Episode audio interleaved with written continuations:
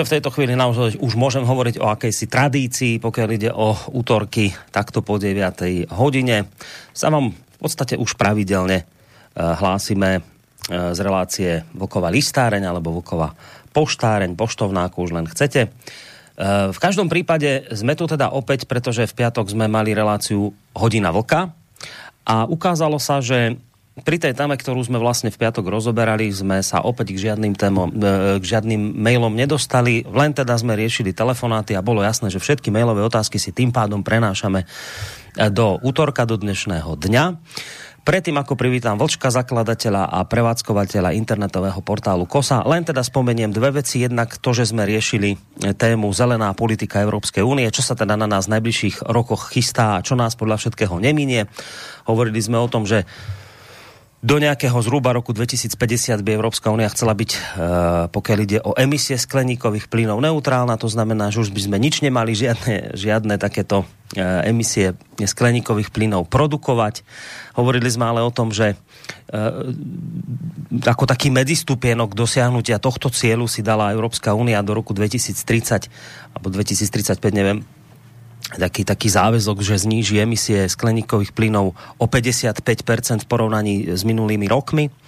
A hovorili sme o tom, že toto sú ale veľmi ambiciozne plány, ktoré samozrejme sa dotknú života nás všetkých. A hovorili sme o tom, akým spôsobom sa nás to dotkne. Rátajte s tým, že benzínové, naftové auta budete platiť vyššie dane, v budúcnosti by už mali úplne vypadnúť, len elektromobily.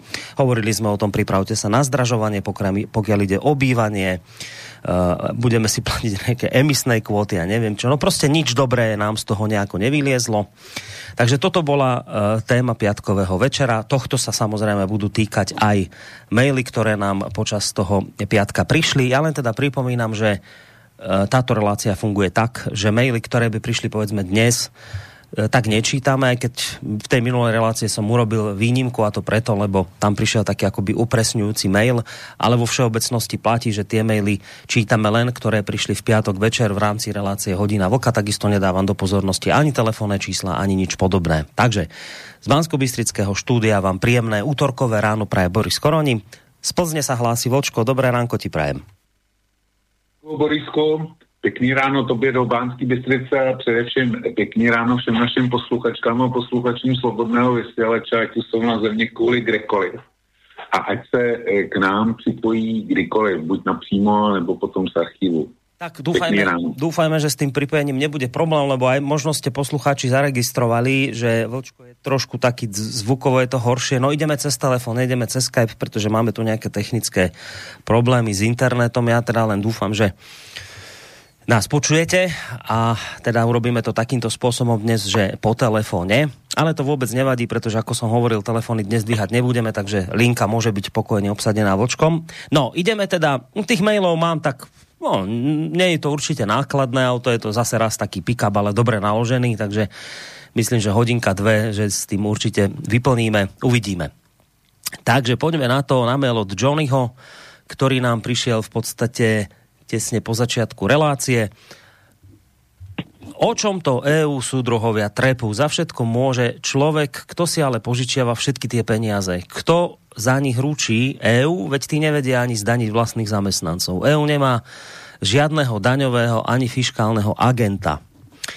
Inak povedané, členské štáty ručia za pôžičky, ktorých účelovosť určujú nikým nevolení úradníci v Bruseli, čo je uzurpovanie moci cez vlastné naše vlastné peniaze non plus ultra 2030 a elektromobilita je úplný nonsens. Pamätáte si ešte na tzv. Lisabonskú stratégiu, že do roku 2010 bude EÚ najsociálnejšou, najvyspelejšou a najinovatívnejšou ekonomikou a presne takto skončila aj z elektro, a takto skončí aj s elektromobilitou. Vidť rozhovor na štandarde a dáva teraz poslucháč my sem konkrétny link. Timmermans e, by si mal radšej zavrieť tú svoju sociálskú tlamu. Rád sa zachechcem, keď v EÚ budú tzv. rolling blackouts, a, ako bol v Kalifornii, keď Enron chcel vykostiť najbohatšie americké e, štáty a nahnať si tržby a zisky pred koncom každého kvartálu. Tak toto je mail od Johnnyho a môžeš Bočko reagovať. Je dost těžko, protože tam, tam je toho spousta. A navíc bych to rozdělil na dvě kategorie. Jedna je ideologie, e, ve smyslu e, z EU je všechno špatně a e, pak je tam nějaký, nějaký racionální jádro a ono se to dost těžko rozlišuje. Nech mi Johnny pro, pro, promine, já nemám s tím žádný problém normálně, ale EU jako taková není špatně. EU, EU je špatně v okamžiku, kdy začne dělat politiku, místo toho, aby dělala to, co, co zkrátka dělat má.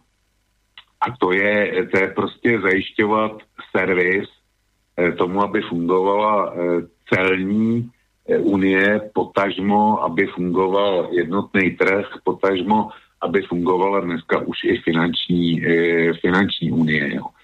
A v momentě, kdy tomu, eh, tomuhle všemu, pro co je Evropská unie potřeba pro co, pro co je cena, se začne nadřazovat ideologie. Ta ideologie je velmi tvrdě vymáhána navíc.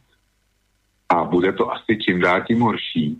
Tak eh, v tom případě končí jakákoliv legrace a my se dostáváme od naprosto racionálních věcí, dostáváme k eh, fanatismu, kdy ten jede dneska zejména ve dvou oblastech. Jednak je to ekologie a e, za druhý e, je to takzvaná liberální demokracie. Což, není, což je společenský systém, který není ani liberální, ani demokratický. E, ukradne, si, ukradne si názvy soubojího a funguje to, funguje to naprosto nesmyslně. Včera jsem zahlí titulek, že v Británii Eh, se soudili nějací muži a vysoudili si práva, soud jim nakonec dal za pravdu, že byli diskriminovaní, byli to bílí muži a oni říkali, že k tomu jejich případu by nedošlo, kdyby, byli, eh, kdyby se týkal černý lesby. Jo.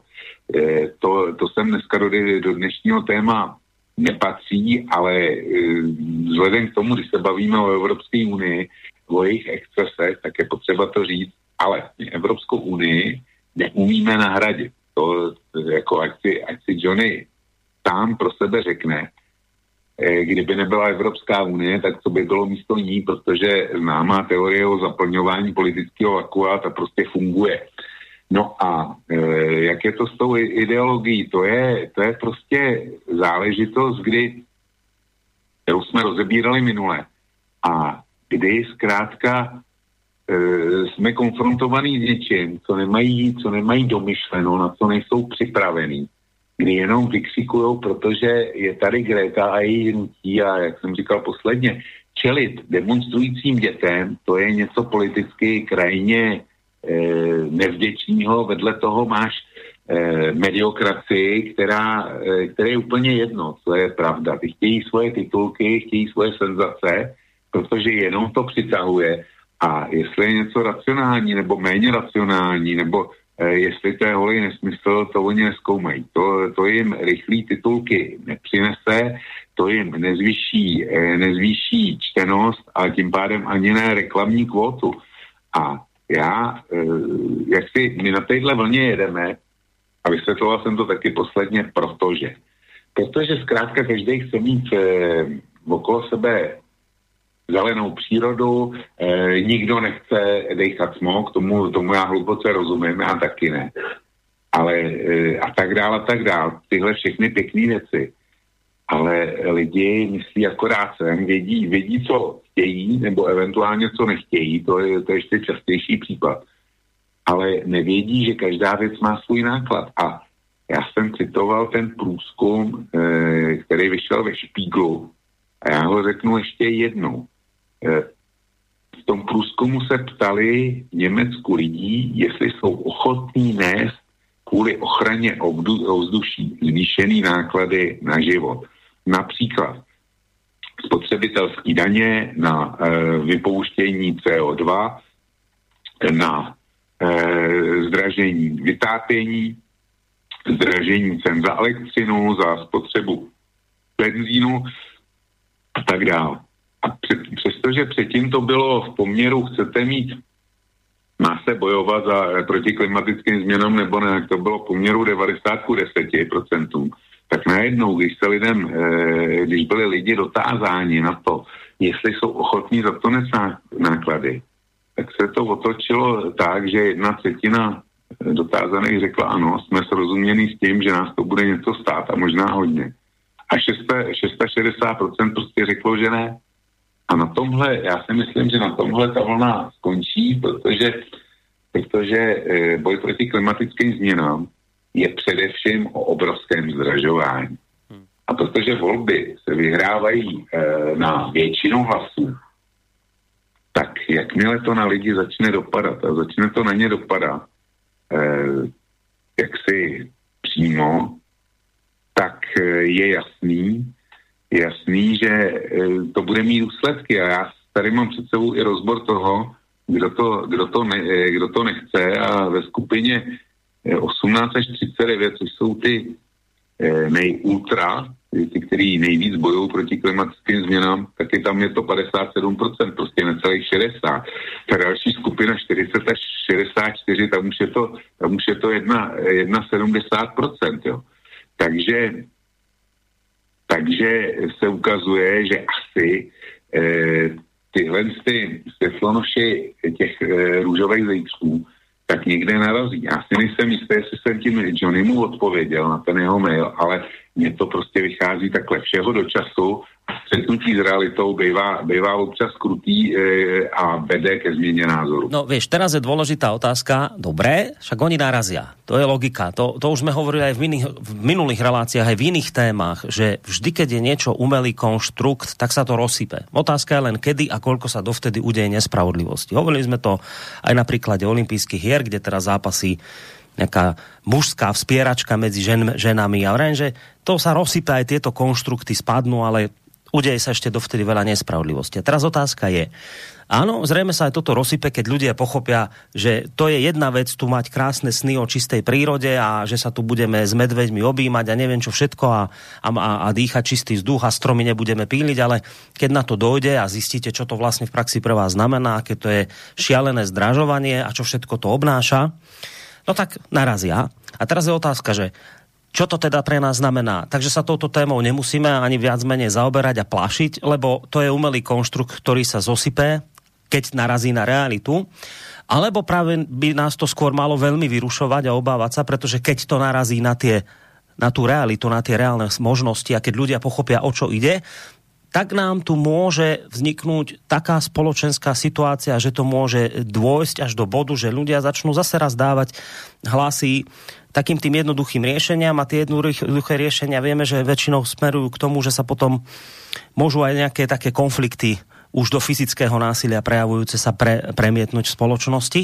Takže čo, vieš, toto je otázka, že tak čo, hodíme to za hlavu, však nakoniec to narazí na, na nejakú realitu a tam sa to rozsype, alebo sa bojme, lebo práve, alebo teda bojme, alebo majme obavu, lebo tá, tento fanatizmus zelený tu môže naozaj spôsobiť teraz moderné by to bolo povedať, mainstream by to tak povedal, že hnedý mor, ale môže nám tento zelený fanatizmus proste zavariť na vážne spoločenské problémy? No, tak on nám na, eh, on nám na ty vážní společenské problémy určitě zavaří, o tom, o tom není eh, pochyb. Prostě v momentě, kdy se začne zražovat, eh, kdy máš státy totálně zadlužený, protože naše, to, co máme tady v Evropě, ten společenský systém, ten stojí a padá se společenskou dohodou. To znamená, že bohatý eh, část svých zisků, když dělají všechno možné, co, eh, aby, aby se tak nedálo, ale prostě eh, funguje tady docela velký přerozdělování v Evropě a proto máme ty sociální standardy, které máme. A v momentě, kdy lidi začnou mít v nadkritickém množství osob nedostatek, tak se společenská atmosféra zaústí a pak samozřejmě lovci jednoduchých hlasů eh, budou mít které té, té bez debaty, ale mě překvapuje, Borisku, my si tady můžeme povídat, co chceme a stejně nic nezměníme, ale fascinuje mě, že si to neuvědomují ty, kteří nesou politickou odpovědnost, jak eh, na úrovni Evropské unie, tak v těch největších členských státech, to znamená Německo, Francie, dejme tomu Holandsko, dejme tomu skandinávské země, a ty se ještě neprobudili. Speciálně tohle, když se na to podíváš, tak jsou to země z nejvyšší životní úrovní. Dokud tam ta životní úroveň nebude klesat nebo nezačne se markantně lámat, tak oni tuhle politiku budou, budou prosazovat dál. Ale v momentě, kdy se tak uděje kdy to najednou rupne, tak se docela klidně může stát, že tyhle státy budou první, který, který se nasměrují k těm takzvaným hnědým řešením. Jo, já s tom mám e, velké, velký strach a velký obavy, ale nevím, co proti tomu dělat, hmm. protože e, Slovensko ani Česká republika světem nepohnou. To si, to si nenalávejme. A my můžeme dělat jediný, prostě mm, myslet vlastní hlavou a e, řídit se tím, co je pro nás důležitý. To je to, co já zdůraznuju a co nejvíc vyčítám našim politikářům. A jedno jestli vašim nebo našim zkrátka, my vždycky řešíme, co by tomu řekli spojenci. To, to, je, to je to nejdůležitější, co, je, co v našem politickém diskurzu řeší, místo toho, aby jsme si e, definovali, co je nebo není český zájem.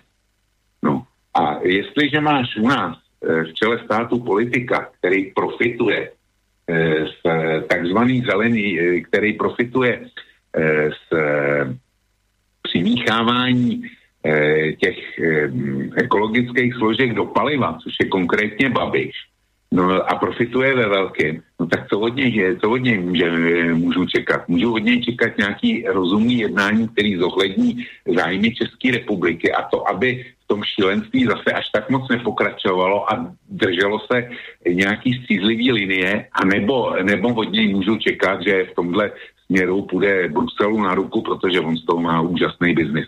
Mm. Jo, já tím, já tím demonstruju, já tím demonstruju um, naší bezmocnost a e, samozřejmě to, že Okamura nebo u, vás e, Kotleba a jiný podobný toho samozřejmě využijou. Až se bude lámat chleba, tak oni, e, oni vylezou na bedničky a na kašny a začnou, začnou říkat, vidíte, my jsme, my jsme vám to říkali. Jo. No ja som v relácii vtedy v piatok často citoval vášho europoslanca Alexandra Vondru a preto som ho citoval, lebo on je akoby takým jeden z najhlasnejších kritikov tejto novej zelenej politiky u vás v Českej republike. A tu by som ešte rád zacitoval jednu časť práve z toho, keď sa teda pýtame, že čo z toho do budúcna môže vzniknúť z tohto zeleného fanatizmu, ktorý chce tu zachraňovať svet. Len teda pozor, lebo na Slovensku máme taký, také porekadlo, že cesta do pekla býva, dla, býva dlaždená dobrými skutkami, že aby ste z toho na, nakoniec neurobili niečo šialené, tak e, keď sa ho teda pýtali, že čo z toho môže vzniknúť do budúcna, Vondra vraví, keby som nevedel, že ide o produkt ideológie, hystérie a utopického myslenia, keby som bol marxistom, myslel by som si, že ide o triedny boj elít proti ľudu. Vy ľudia si žijete príliš dobre a príliš si vyskakujete, lietate si na dovolenky, máte auto, niektoré rodiny dokonca dve. Je nutné vás chytiť pod krk a trochu priškrtiť, uvaliť na vás uhlíkovú daň, zdražiť kúrenie i spotrebu energie, zakázať vám automobily. Autá, ktoré máte, sú tie vaše posledné so spaľovacím motorom. Na budúce budú k dispozícii už len drahšie elektromobily, ktoré pre mnohých z vás nebudú finančne dostupné, ak nebudú dotované. A dotované môžu byť len za cenu vyššieho zdanenia všetkých, teda aj vás. Proste vedome vám znížime životnú úroveň vyššími daňami, vyššími cenami a niektorí z vás už na vlastné auto mať nebudú. Táto progresívna zelená pícha západoevropských elit môže spôsobiť vznik fašizmu, ako reakcie proti drastickej zelenej progresívnej politike. Fašizmus v Taliansku i nacizmus v Nemecku neboli fenomény najchudobnejších ani najbohatších, ale nižšej strednej triedy. Tých, ktorí mali dojem, že ich politický, spoločenský, ekonomický aj sociálny vývoj ponechal na chvoste dejín, neposilnil ich, ba dokonca ich oslabil.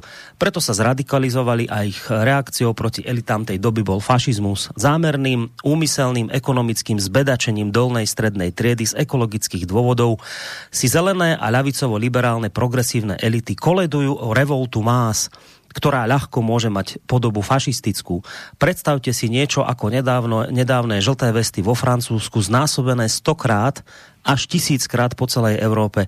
To reálne hrozí, keď dosahy európskej zelenej politiky dopadnú celou váhou na masy. Tak. Takto sa vyjadril Aleksandr Vondra ja len teda k tomu dodávam to, čo zaznelo aj v piatok v našej relácii, že predstavte si, že niekto, kto toto celé vymyslel tam v pozadí, že on akoby nie len, že akoby, ja neviem, či vie o týchto dopadoch, týchto dôsledkoch, či s tým kalkuluje alebo nie, ale v každom prípade platí to, čo sme hovorili už v piatok, že Európska únia sa na e, generovaní tých skleníkových plynov emisí do ovzdušia podieľa 9%. 27 až 30% tvorí Čína. USA 15 až 16% Čiže inými slovami, aj keby Európska únia zrušila tých svojich 9% emitácie skleníkových plynov do vzdušia, nič sa s klímou neudeje. My nič s tým nespravíme. Normálne môžeme tu žiť ako v praveku, môžeme zrušiť všetky autá, všetko, čo si len viete predstaviť a my nič s tým nezmeníme. Čiže toto je to, čo sme hovorili v piatok, tento umelý konštrukt, to je tá ideológia, keď to proste ne, nereflektuje realitu. Že, lebo ideológia je ideológia vtedy, keď, keď, keď vás nemusí zaujímať realita, ale a, tak sa pýtate, že počujete, však to je logická otázka. Aký má toto celé význam, keď my, aj keby sme sa celá Európa vrátili do praveku, tak nič nezmeníme na klíme, lebo proste iné štáty emitujú aj tak oveľa viac tých emisí a budú to robiť ďalej. Čiže my len sami seba znevýhodníme, sami seba uvrhneme do, do nielen chudoby, ale ešte dokonca e, budeme čeliť riziku toho, o čom hovorí Vondra, o čom hovorí teraz Vlčko. Aký to má celé zmysel? Prečo to vlastne robíme? A tu, tu je akoby ešte taká jedna vec, že tí stúpenci tejto zelenej politiky, tohto pritiahnutia si uhlíkových opaskov, oni hovoria, že obmedziť sa máme my na západe a má to byť akoby také, a to je zase taká za, tam, za tým ideológia, ale dobre, že to my máme urobiť preto, lebo my tu máme e, činiť pokánie a odpíkať si trest za naše minulé hriechy, nie len za to, že sme tu Západ vlastne vybudoval tu, to svoje bohatstvo na tom, že tu proste emitoval obrovské skleníkové plyny do vzdušia, čiže my teraz máme dlh voči tejto planéte, my sme tu proste žili na úkor tejto planéty, naše bohatstvo európske vzniklo vďaka tomuto, čiže my teraz musíme sa obmedziť, lebo my to musíme činiť pokáne za to, čo sme spravili. A nie len to, my ešte máme samozrejme na krku kolonializmus, všetky tieto možné veci, čiže to ešte k tomu sa pri, prifarí. A teraz sa vo výsledku povie, vy neriešte tretí svet, tretí svet logicky Čína, ja neviem kto, e, tí chcú dosiahnuť našu úroveň, však tí, čo, prečo by sa teraz oni mali, to je logické, však to nakoniec aj Putin povedal, myslím Grete, že skús vysvetliť tam nejakým deťom v Afrike, že prečo by oni, alebo v Ázii, prečo by oni nemali mať tú životnú úroveň, ktorú ty máš vo Švedsku. Čiže to je vočko ešte, to je ešte za tým táto vec, že my máme proste, proste historický hriech Západ, a my si aj preto musíme toto akoby odgrgať v rámci nejakého pokánia. Hmm. Borisku, ne, ne, tyhle nejsou první, kdo s touhle teorií pokání přicházejí. E, si na středově, kdy byly jaký sekty flagelantů, kteří se byčovali, a aby, aby osvobodili sebe a svět od hříchu. E, tak měli rozšlehaný záda, spousta jich na to umřela a pomohlo to světu nepomohlo.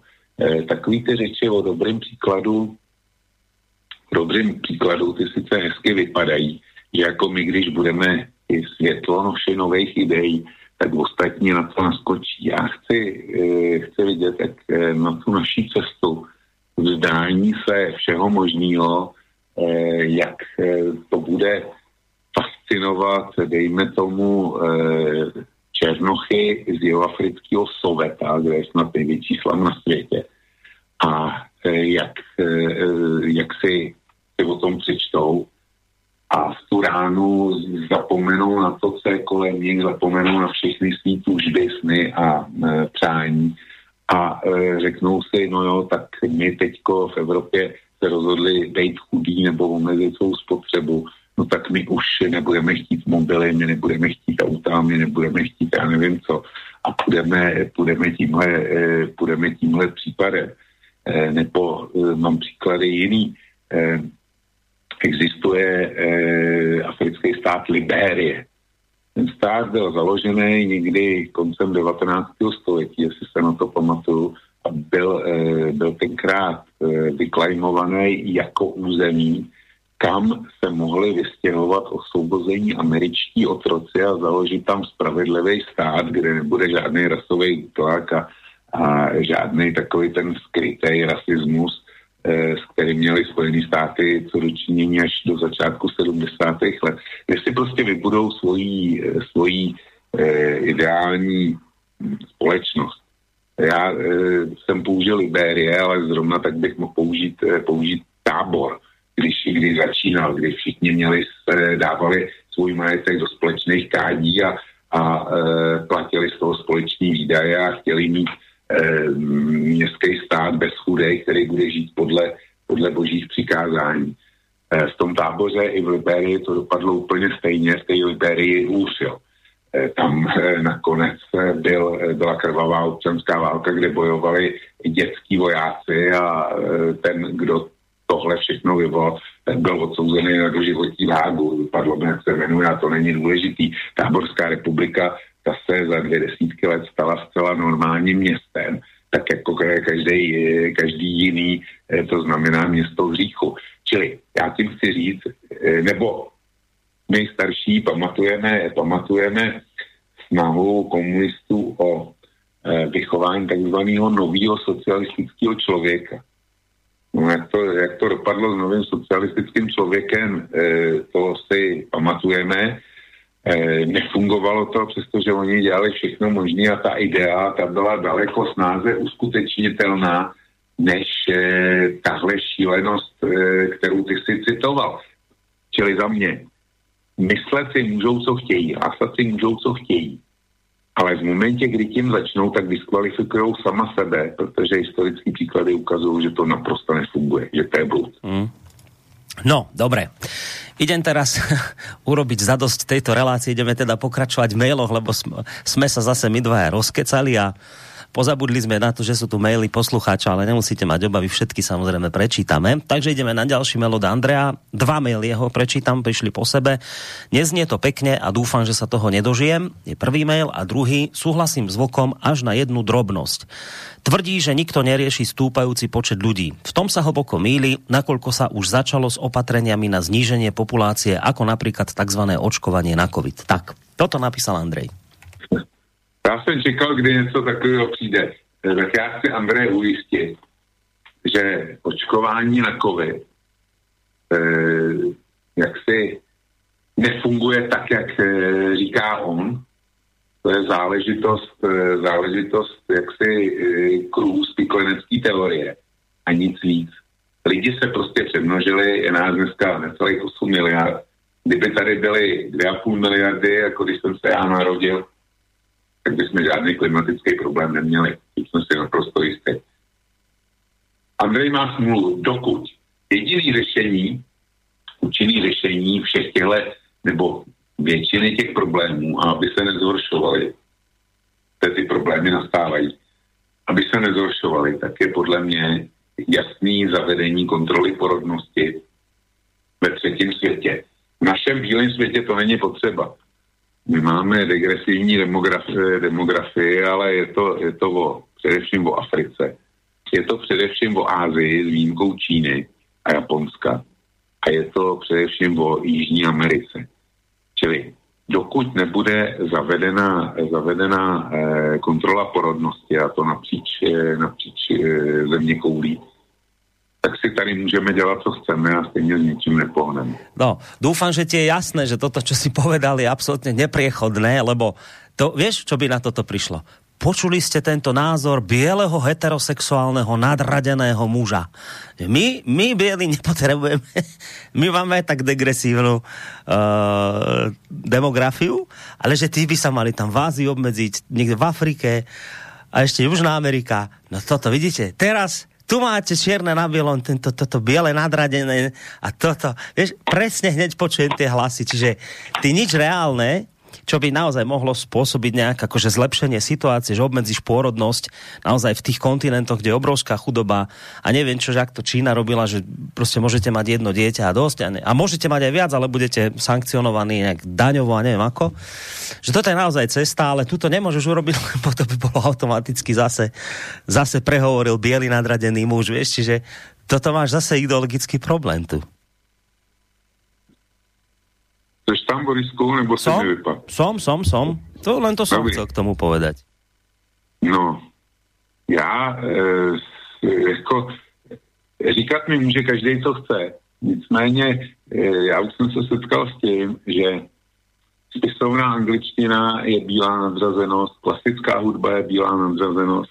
V Kanadě teďko budou vyučovat etnickou matematiku. No, tam, hmm. asi, tam asi jedna a jedna bude, bude 86. A nebo, nebo taky minus 2,34, mm, jo. Mm, ano. jo. Čili, čili hold, eh, hold nech, nech to říkají, pokud je, pokud je, eh, pro, eh, pokud je eh, úvaha, já nechci, záměrně nechci říkat pravda, jo, aby, aby mi nikdo nemohl eh, vnést, že si přisvoju monopol na pravdu a tak dále. To, to jako ne, ale e, jde o to, že pokud to budeme dělat takhle a budeme, budeme tímhle vysvětlovat racionální věci nebo odpovídat na racionální věci, no tak se opravdu dočkáme těch hnědých řešení. Ale nejsem to jenom já, kdo, kdo takhle myslí a kdo to, kdo to říká. E, já vím, že existuje kniha od e, Dana Brauna, ten, co co napsal mistra Leonarda.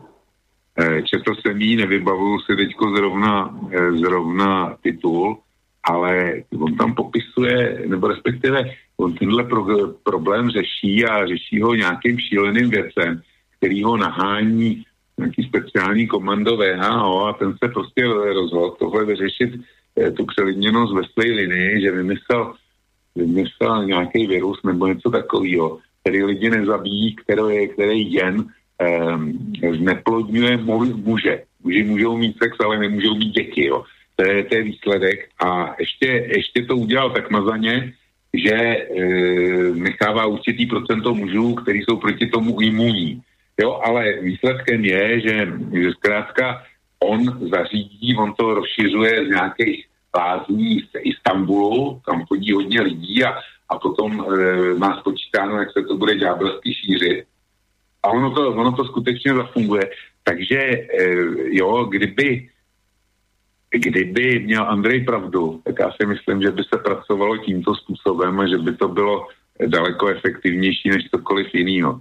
Hmm. Než by lidi zjistili, o co jde, o co jde, tak by se to rozšířilo jako koronavirus. No a e, práce by byla hotová. Hmm. Uh nakoniec aj už v tom hmyzom svete sa tak e, postupuje, že kedysi to bolo tak, že ho poďme ja, že bojovať proti malárii tým, že robíme postreky proti tým komárom, aby sme ich vyhubili. A nakoniec sa prišlo na to, a tak sa to aj teraz robí, že vlastne ďaleko efektívnejšie riešenie je vypúšťať neplodných sámcov do prírody, ktoré teda robia potom to, že tá populácia toho hmyzu sa už ďalej nemnoží že takto vlastne e, Dan Brown vlastne popísal, že takto by to fungovalo vlastne aj v tom ľudskom svete a bolo by to ďaleko efektívnejšie ako ľudí nejako tráviť a zabíjať niečím iným. No, dobré, ale toto nechajme len teda v, v rámci nejakého, v tejto chvíli science fiction. Mail od Karla, dobrý večer do štúdia aj posluchačům. Zaznamenal ste správu o plánu zavést demisní povolenky i pro budovy. Tím to je ve fázi zkoušebních balónků, ale obávám se, eh, že se to bude realizovat. Tam, kdo nebude topit bezemisně, asi elektřinou bude platiť další daň. Tlak na zvýšení spotřeby elektrické energie je enormní. Budeme opět svítiť petrolém a do práce si asi chodiť na koni. Elektromobilita je prostredek pre omezení mobility obyčejných lidí. Práce za rohem bude mít cenu zlata. Vracíme se k nevolnictví do feudalizmu. Závidím svým rodičům, že se narodili ešte, když svět byl normální a litují naše potomky, s čím budou muset žít samá duha, muslimové a zelený teror. Napísal Karol. Myslím, že sme to aj spomínali, tie, tie emisné povolenky na budovy. Áno, to je jedno, jedno z opatrení toho, čo plánuje Európska únia. Aj keď teda ešte, to, to zaznelo aj v piatok, stále sme ešte v tej fázi, že to musí schváliť Európsky parlament. Tam samozrejme nečakáme žiadne, e, žiadne problémy so schválením. Práve naopak ten ešte bude chcieť, aby to bolo ešte radikálnejšie, ale nakoniec uh, musí to schváliť rada Európska a tam sedia vlastne premiéry jednotlivých štátov, čiže tí by s tým povedzme problém mať mohli. Viem si predstaviť také Maďarsko, Polsko, ktoré by to mohlo bloknúť. Bavili sme sa o tom v piatok, ale stále teda berme to tak, že to ešte nie je schválené, že to je nejaký, nejaká smernica, ktorú Európska únia teraz predstavila. A áno, v rámci tej smernici sú, e, hovorí sa tam aj o pojme zavádzania emisných povoleniek pre budovy. A tam naozaj bude to od, od toho, ako kúrite. Kúrite elektrínou, alebo teda nejakým špinavým kotlom, ktorý emituje emisie do vzdušia, neviem, na pevné palivo, nedaj Bože na uhlie, tak nejaké tam by malo byť ďalšie znevýhodňovanie. Uh, ale ja si to presne neviem predstaviť, ako to chcú celé urobiť, ale v každom prípade plán zavádzania emisných povoleniek pre budovy je naozaj jedna z vecí, ktorá sa tam v tej zelenej politike spomína. Vočko, tvoja reakcia, ak chceš? Tak e, e, s pisatelem v podstatě e, souhlasím kompletně s tím, co napsal. Dobre, tak môžeme ísť na ďalší mail od Jozefa. Dobrý večer, Vlk sa čuduje, prečo zníženie emisí neviedlo k zlepšeniu klímy a čo ak majú pravdu klimaskeptici ako Richard Linzen alebo Freud Singer. Zníženie emisí proste nemá vplyv na klímu, lebo zmena klímy nie je spôsobená zvyšovaním emisí. Ja verím na globálne oteplovanie, ale neverím, že je spôsobené človekom. Veľké klimatické zmeny prebiehali dávno v minulosti okolo roku 1200 pred našim letopočtom. Bolo na Blízkom východe vyše storočné sucho, ktoré viedlo k pádu chetickej ríše. Vrty v ľade zo stanice Vostok v Antarktíde ukazujú, že v minulosti sa vždy najprv zvýšila teplota, až potom došlo k nárastu hladiny CO2 v atmosfére. Chcem sa opýtať, e, prečo sa vlk nezaoberá aj argumentmi klimaskeptikov. Na záver citát od emeritného profesora z MIT. Globálny oteplování bude jednou pozoruhodný příběh, jak je možné zhysterizovať svět a nemít k tomu pořádné argumenty. Jozef. No ja nie som si celkom istý, či Jozef dobre počúval vlka, lebo on v podstate je sám klimaskeptik, mám pocit, ale teraz v zmysle takom tom dobrom, nemyslím to pejoratívne, čiže keď sa ho pýtate, že prečo sa nezaoberá aj argumentami klimaskeptikov, nie je ten obhajca podľa mňa toho, že by teda bol za túto politiku Európskej únie, ale však čo ho budem obhajovať, ja on to dokáže sám, takže Vočko, poď. No, já nejsem, já nejsem klimaskeptik, ono se jako něco s klimatem děje a já si nemůžu pomoct. Jestliže tady máme 300 let uhlíkové ekonomiky a pořád se to e, jako pořád je silnější a silnější, tak se domnívám, že to muselo e, planetu poznamenat. Bych to e, posluchači Josefovi přiblížil. Znečištění řek, který určitě funguje i e, blízko jeho bydliště, tak je pro něj realita, nebo je to vymyšlená věc. A jestliže to je pro něj realita, tak kdo, kdo je zodpovědný za to znečištění, znečištění řek? Podle mě jednoznačně člověk. A teďko, teďko to budu rozšiřovat dál. Jestliže, eh, jestliže připustí, že řeky jsou znečištěný u jeho bydliště, jestliže za to může člověk, tak musí připustit i to, že to má dlouhodobě naprosto zásadní dopady na ekologii toho vodního toku a v podstatě v konci i moře. Dlouhou dobu si, jsme si s mořem nemuseli dělat starost, protože to byla tak velká, obrovská plocha, že všechno, co tam přiteklo, se to, eh, to oceány to dokázali naředit, ale dneska už to, dneska už to neplatí. E, zcela úplně. Takže jestliže to funguje u vody, tak proč by to e, mělo e, nefungovat v ovzduší a proč by to nemělo mít důsledky? Tohle nesmysl e, zkusí Jose vysvětlit a pak budeme pokračovat. No, dnes ti to nevysvetlí, lebo teda čítame maily, ktoré prišli len teda v piatok. V každom prípade ale sme v piatok poukazovali na to, že áno, že naozaj tu máme reálne problémy, aj keď teda zaznelo z úst šéfa vášho hydrometeorologického ústavu, že to, že máte v Čechách tornádo v Českej republike, to, že boli v povodne v Nemecku. A to sú dôvody, ktoré teraz tak pani Lajenová, ako aj pán Timmermans, keď boli u vás na návšteve, tak spomínali to ako hlavnú vec, prečo treba tento balíček zelených opatrení prijať. Veď, veď ľudia vidíte, čo sa o vás deje. Predstavte si tornádo v Českej republike. No to je niečo nenormálne, však samozrejme, že to už máte jasný dôkaz toho, že sa nám tu všetko rúca na hlavu a musíme s tým niečo robiť, tak šéf hydrometeorologického ústavu vlastne hovorí, kľud ľudia, ne, neplašte sa, nerobme zase bu, bu, tornáda v Českej republike mávame, raz ročne jedno, dve bývajú, ale prejdú nezaľudnenými oblastiami, takže nič sa neudeje. Teraz bol problém v tom, že to proste udrelo do dediny. Pokiaľ ide o záplavy v Nemecku, nič neuveriteľné sa neudeje, nedeje, práve naopak záplavy boli aj v minulosti. A on dokonca hovorí, že práve toto leto sa mu zdá byť normálne, práve žiadne veľké výkyvy počasia. Áno, sú extrémne teraz, ale že extrémne veľa ich proste nie je. A na to sme v piatok poukazovali, že je problém, keď sa akoby, áno, však my tu nejakú zmenu klímy máme, áno, ľudia na to nejakým spôsobom tiež vplývajú, ale je nebezpečné, keď to niekto zneužije a povie, vidíte to tornádo v Českej republike, to je jasný dôkaz toho, že sme to tu všetko zničili a teraz ľudia musíte sa obmedziť a musíte to pochopiť, lebo ak už nechcete mať tornáda, tak musíme prestať chodiť na autách. Tu, toto je ten problém. Toto je ten problém, keď vy akože zneužijete tú vec, na vlastné ciele, ktoré chcete presadiť a poviete, že a keď to presadíme a vy prestanete chodiť na auta a budete platiť vyššie dane a všetci povinne schudobniete, no tak nebudete mať tornáda a nebudete mať záplavy a už bude všetko dobré. Čiže na toto poukazujeme, že pozor na takéto videnie. Vinetu...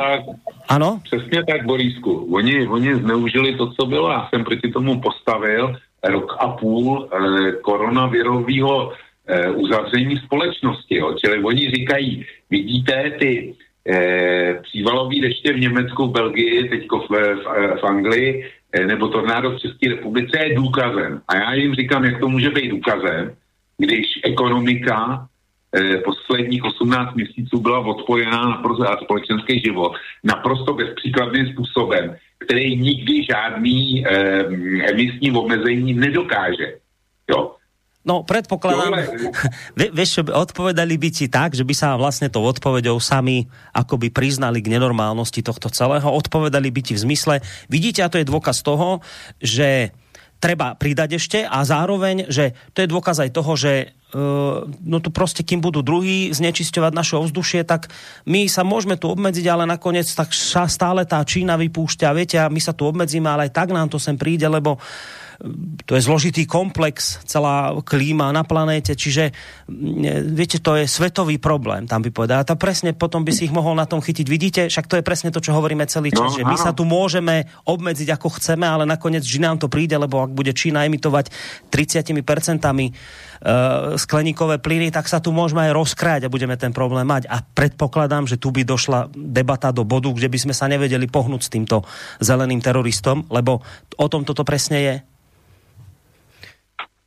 No, ideme na ďalší mail od Vinetu a, ja, a ja som si myslel, že diamant je diamantom, či ho má v rukách žobrák alebo kráľ. Odôvodniť pravdu tým, že vám to hovorí predsa odborník a preto je to pravda, nie je to, čo definuje hľadača pravdy vlka. Predsa budem skúmať tú vec, pravdu, ten diamant a nie to, kto to hovorí a dáva, je to už všade rozšírené, že človek je lenivý rozmýšľať a skúmať, kto čo hovorí a vždy sa len opiera o kohokoľvek. Tvrdiť, že takéto počasie tu bolo vždy v množstve a nahromadení v čase, v akom je to teraz, je podľa mňa hlúposť. Nech by to hovorilo 100 odborníkov. To sme všetci hluchí a slepí. Predpokladám, že tento mail Vinetua sa asi týkal toho, keď sme vlastne v relácii púšťali práve toho spomínaného šéfa hydrometeorologického ústavu, takže asi sa mu nepozdávalo, keď si sa na autoritu tohto človeka odvolal. V zmysle, že vidíte, hovorí to šéf hydrometeorologického ústavu, tak asi bude pravda, že a tak ďalej a tak ďalej. Čiže toto Vinetuovi vadí. Keď sa no, až takto veľmi odvolávaš na autoritu. Vinetu tomu nemusí věřit. Vinetu se může spolehnout eh, na svý pozorování ale já chci Vinetu a upozornit, že to je jenom jeho pozorování, bez nějakého mm, e, datového fundusu, bez znalostního fundusu, bez e, oponentury a tak dále. Čili já jsem ten poslední. E, jinak začnu. Kosa, ten blok, který vydávám, tak ten má dva zákony a ten první a důležitější, tak ten říká, nezajímá mě, tady neplatí, kdo co říká, nýbrž co kdo říká. Jo, tím je, tím je, to je moje celoživotní stanovisko a celoživotní krédo. A já se snažím se podle toho řídit. Nicméně, když dojdu k nějakému názoru, nebo když než ho formulu, tak si hledám, tak si hledám stanoviska. A to, co říkal eh, Mark Rieder, tak to, tak to ředitel Českého hydrometeorologického ústavu, tak na tom byla spousta pravdy, že my jsme dneska informačně saturovaný daleko víc, než, eh, než byli mý prarodiče, to nepochybně. A e, nesrovnatelně víc, než byli lidi, dejme tomu, někdy v 19. století. Ty věděli, e, co se děje kolem jejich baráků a to bylo asi tak všechno. A pak, když přijel formanský vůz, tak se dověděli, co je e, sousední a předsousední vesnici. A my, my máme dneska globální informace a máme je v reálném čase. Čili kdo se dřív dověděl o nějakých záplavách v Číně? Nikdo. Kdo se dozvěděl o, o náletu kobylek v Tanzánii? Nikdo. Jo? E, ale vědělo se o, o povodních, které byly, já nevím, někdy koncem 19. E, století, který e, poškodili Karlův most, tak jako o tom, o tom se vědělo. A Mark Rieder neříkal, neříkal nic jiného tohle. Ale Vinetu e, nikdo nenutí, aby, aby si nedělal, neudělal svůj, svůj obrázek a, a neviděl se tohle nic. Dáme si ešte jeden mail od Marka, od Marka a potom si trošku hudobne oddychneme a pustíme sa do druhej polovice mailov, lebo asi taká druhá polka mi presne ešte ostane a budeme mať ešte na to hodinku. Takže mail od Mareka, dobrý večer. Som nesmierne rád, že ste sa konečne dostali k tejto téme. Nemám otázku, len jednu pripomienku. Znižovanie emisí povedie okrem iných negatívnych javov aj k tomu, že z Európskej únie môže odísť veľká časť priemyslu, ktorý sa môže presťahovať napríklad do Číny, Ruska a iných krajín, ktoré sa emisné kvóty, ktoré na emisné kvóty kašľú. To bude znamenať, že z EÚ sa stane veľká banánová republika, v dôsledku čoho pôjde prudko nadol aj životná úroveň ľudí na západe, nie len u nás. Ak bude Únia žiť len z cestovného ruchu a polnohospodárstva, po prípade z niektorých služieb, jej ekonomika to pocíti. Bez priemyslu nemá európska ekonomika svetlú budúcnosť a tým, že budeme realizovať tieto plány na redukciu emisí, dosiahneme len to, že európsky priemysel naženieme do rúk Číny a iných krajín, čím podporíme ich ekonomiku a oslabíme tú svoju. Z týchto plánov musia mať Číňania radosť. Vlk zrejme citoval článok s názvom Kam kráčíš elektromobilito, ktorý zverejnila na svojej stránke Fakulta strojníctva ČVUT v Prahe. Pozdravujem a želám všetko dobré, Marek. Marek má pravdu ve všem. Jak co se týče toho, toho, toho článku, tak to je přesně on. A e, zdroj mám teda trochu jiný, ale, ale je, to, je to ono. A e, pokud jde o to, jak vidí budoucnost Evropské unie, její ekonomiky a toho, jaký to bude mít důsledky, tak ano, přesně, přesně stejných věcí se bojím.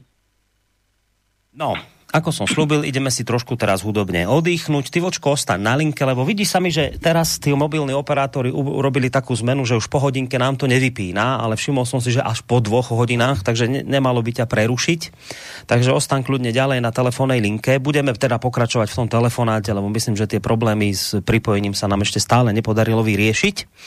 Dáme si hudobnú prestávočku. Včera mal Stano Novotný vo svojej relácie uh, ku speváčku Zuzanu Stírsko a za, zaznela tam pekná pesnička, aj tak, aj, aj teda ako to je známa vec Glory Hallelujah, ale tak prespevaná do češtiny s zaujímavými slovami, tak som si povedal, že tak sa mi tá pesnička zapáčila, že si ju pustíme aj v tejto relácii dnes.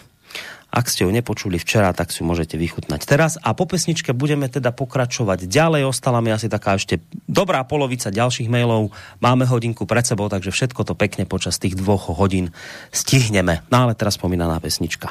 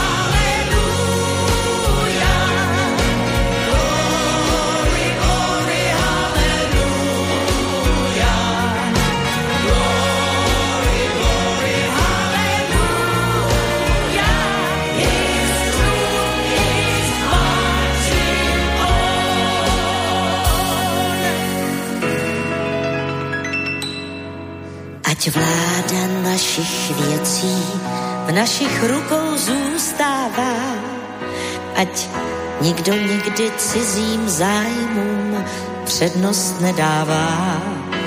Ať boží mlíny melou, jak by mnohý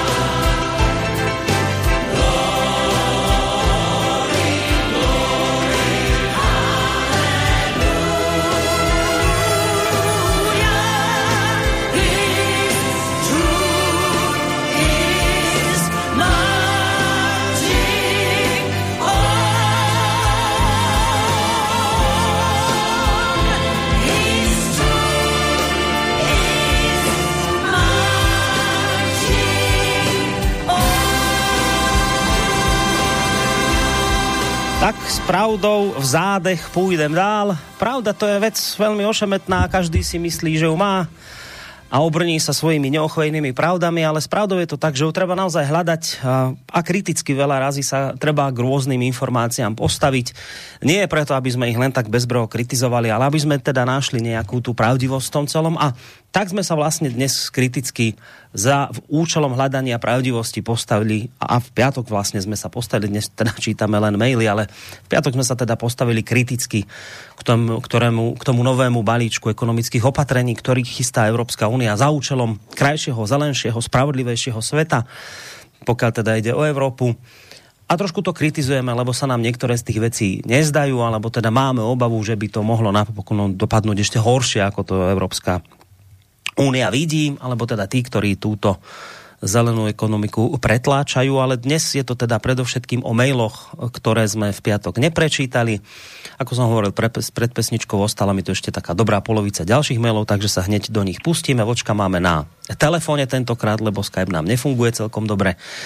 Takže ideme na ďalší mail. Ahoj Vlku, co když budeme muset provést elektrifikácii aut a to všechno z daleko prostších důvodů prostě dojdou fosilní paliva. Nezdá se vám v tomto světě Uh, nezdá se vám v tomto světle jako prozíravější investice? Alex sa ťa pýta. No, eh, s koncem fosilních paliv už bylo lidstvo zrozeno mnohokrát a e, diskutovalo se o tom, e, o takzvaném bodu ropného zlomu. To je strašák, které je a několikrát bylo konstatováno, že ho lidstvo dosáhlo. To znamená e, bod, od kterého e, hrozí vyčerpání disponibilních e, ropných rezerv. Podivu se vždycky našli jednak nový zdroje, že se začalo například těžit z mořského dna, nebo že se začalo těžit z ropných břidlic. Takže vždycky se něco stalo. Něco stalo. A vedle toho, já nevím, jak je posluchač starý, jestli zažil ještě starý 120, který jezdili a, a dejme tomu favority. To byly řádově litrový motory. Nesmě teda specialisti neberou jako nejsou na mě moc přísní, chci to říct takhle. E, je to, je to jenom po všechny srovnání. To byl litrový motor, který měl řádově asi e, 50 koní, jestli se nepletu. Nějaký takovýhle, e, takovýhle výkon to dávalo. A dneska litrový motory, které jsou, tak e, jsou schopný dát e, ty nejlepší 100 kW, nikoli 100 koní, ale 100 kW.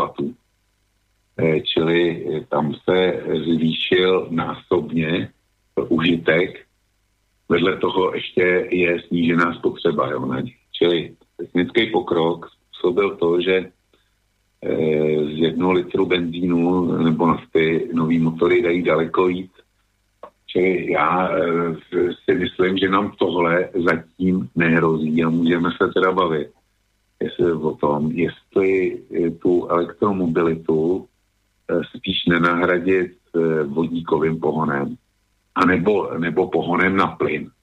Je zajímavé, že Evropská unie úplně zamázla e, plynový motory. Plynu je zatím dostatek, i když e, námitka může být, no jo, ale jednou budou vyčerpaný, vyčerpaný plynový zásoby. Ano, jednou budou vyčerpaný plynové plynové zásoby, ale pak chci vidět, čím budeme topit. Zkrátka jako globální lidstvo, čím bude topit, protože to bude otázka k řešení a je zajímavé, že tohle nikoho netrápí, jo. Jenom, jenom teda nedostatek nafty.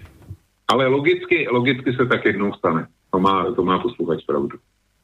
Len teda k tým k tej rope, že vždy sa našiel spôsob, však áno, len tam je vlastne problém ten, že ty to máš akoby stále komplikovanejšie e, vyťahovanie tej ropy z, napríklad z bridlíc, čo ti samozrejme predrážuje tú výrobu ropy, ak to tak mám povedať, kdežto teda v minulosti stačilo jednoducho povedané pichnúť potrubie do zeme a už ti to proste striekala tá ropa na všetky strany. Dnes to už musíš komplikovane neviem, ako frakovať a vyžmýkať z tých bridlíc a to je už proste nejaký komplikovaný proces, ktorý že pomaly už sa dostávaš na úroveň toho, že oplatí sa mi ešte vlastne to takto ťažiť, už nie sú tie náklady na ťažbu vyššie ako vôbec zisky z toho potom, keď to predám.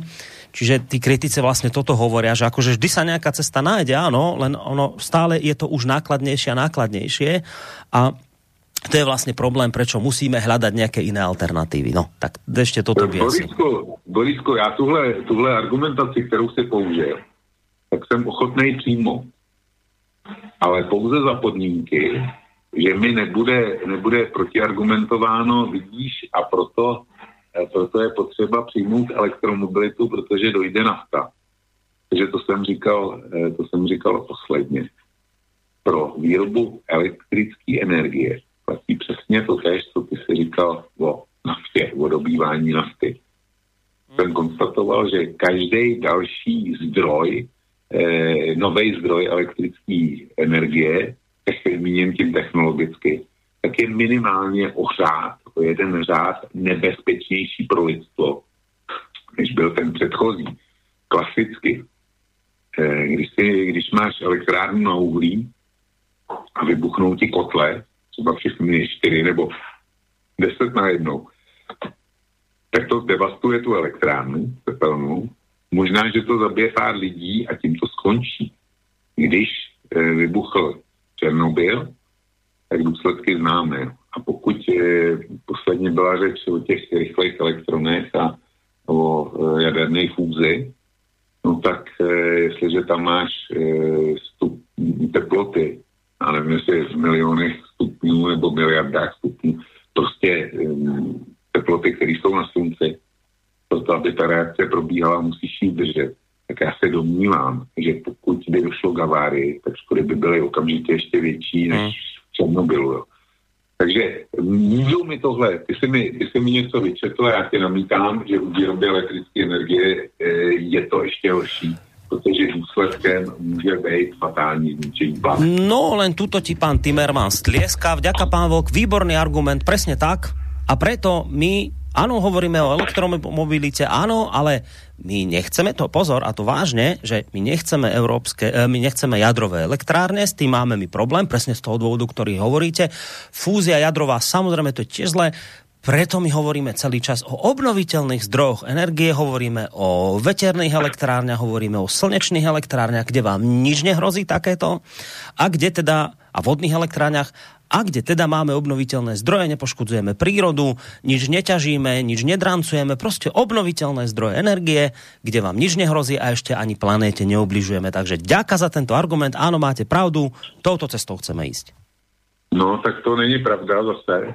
To s tím bych byl docela rychle hotový, protože eh, pak bych se ho zeptal, jestli teda hm, ty solární panely a větrníky a tak dále, jestli nezanechávají uhlíkovou stopu, to je jedna otázka. Druhá otázka, eh, možná si pamatuje, že jsem, bude to tak půl roku dozadu, možná ještě díl, jsem na kose uveřejnil článek, byla to úvaha, kde jsem spekuloval o tom, jestli takhle náhodou ta masová výroba větrníků na pobřeží e, přímořských států, evropských přímořských států, jestli náhodou nezměnila proudění vzduchu v Evropě a jestli takhle náhodou za, za ty katastrofy e, povětrnostní, s kterými máme co dočinění, tak nemůžou minimálně z nějaké části nemůžou ty hradby těch větrníků, protože ty přece jednak brání pro, e, dřívějšímu proudění vzduchu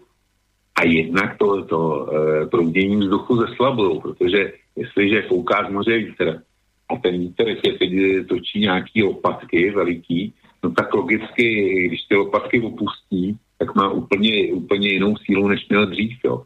E, já jsem četl dneska nějaký článek o tom, že britští věci začali zkoumat to, proč ty záplavy teďko jsou a co za to může. A oni říkají, že je to, je to e, dáno tím, že zpomalili bouřky, když je bouřka, tak dřív ta bouřka prostě nějakým způsobem e, se prozítila své krajinou a všude spadlo něco vody, ale e, nikde to nebylo e, v katastrofickém množství. A dneska, že ty bouřky zpomalily, výrazně zpomalily, a tudíž, že se ty mračna vylejou jenom na nějakém území k, relativně malým, to potom vede, vede k záplavám. Eh, samozřejmě, že to, že vysvětlení je jednoduchý, vidíte, za to můžou uhlíkové emise. Já říkám, v Evropě tohle, tohle dřív nebylo, ale v Evropě jsme si nastavili spoustu větrných parků a není to náhodou takhle, takhle daný tím. Já to netvrdím, že to tak je.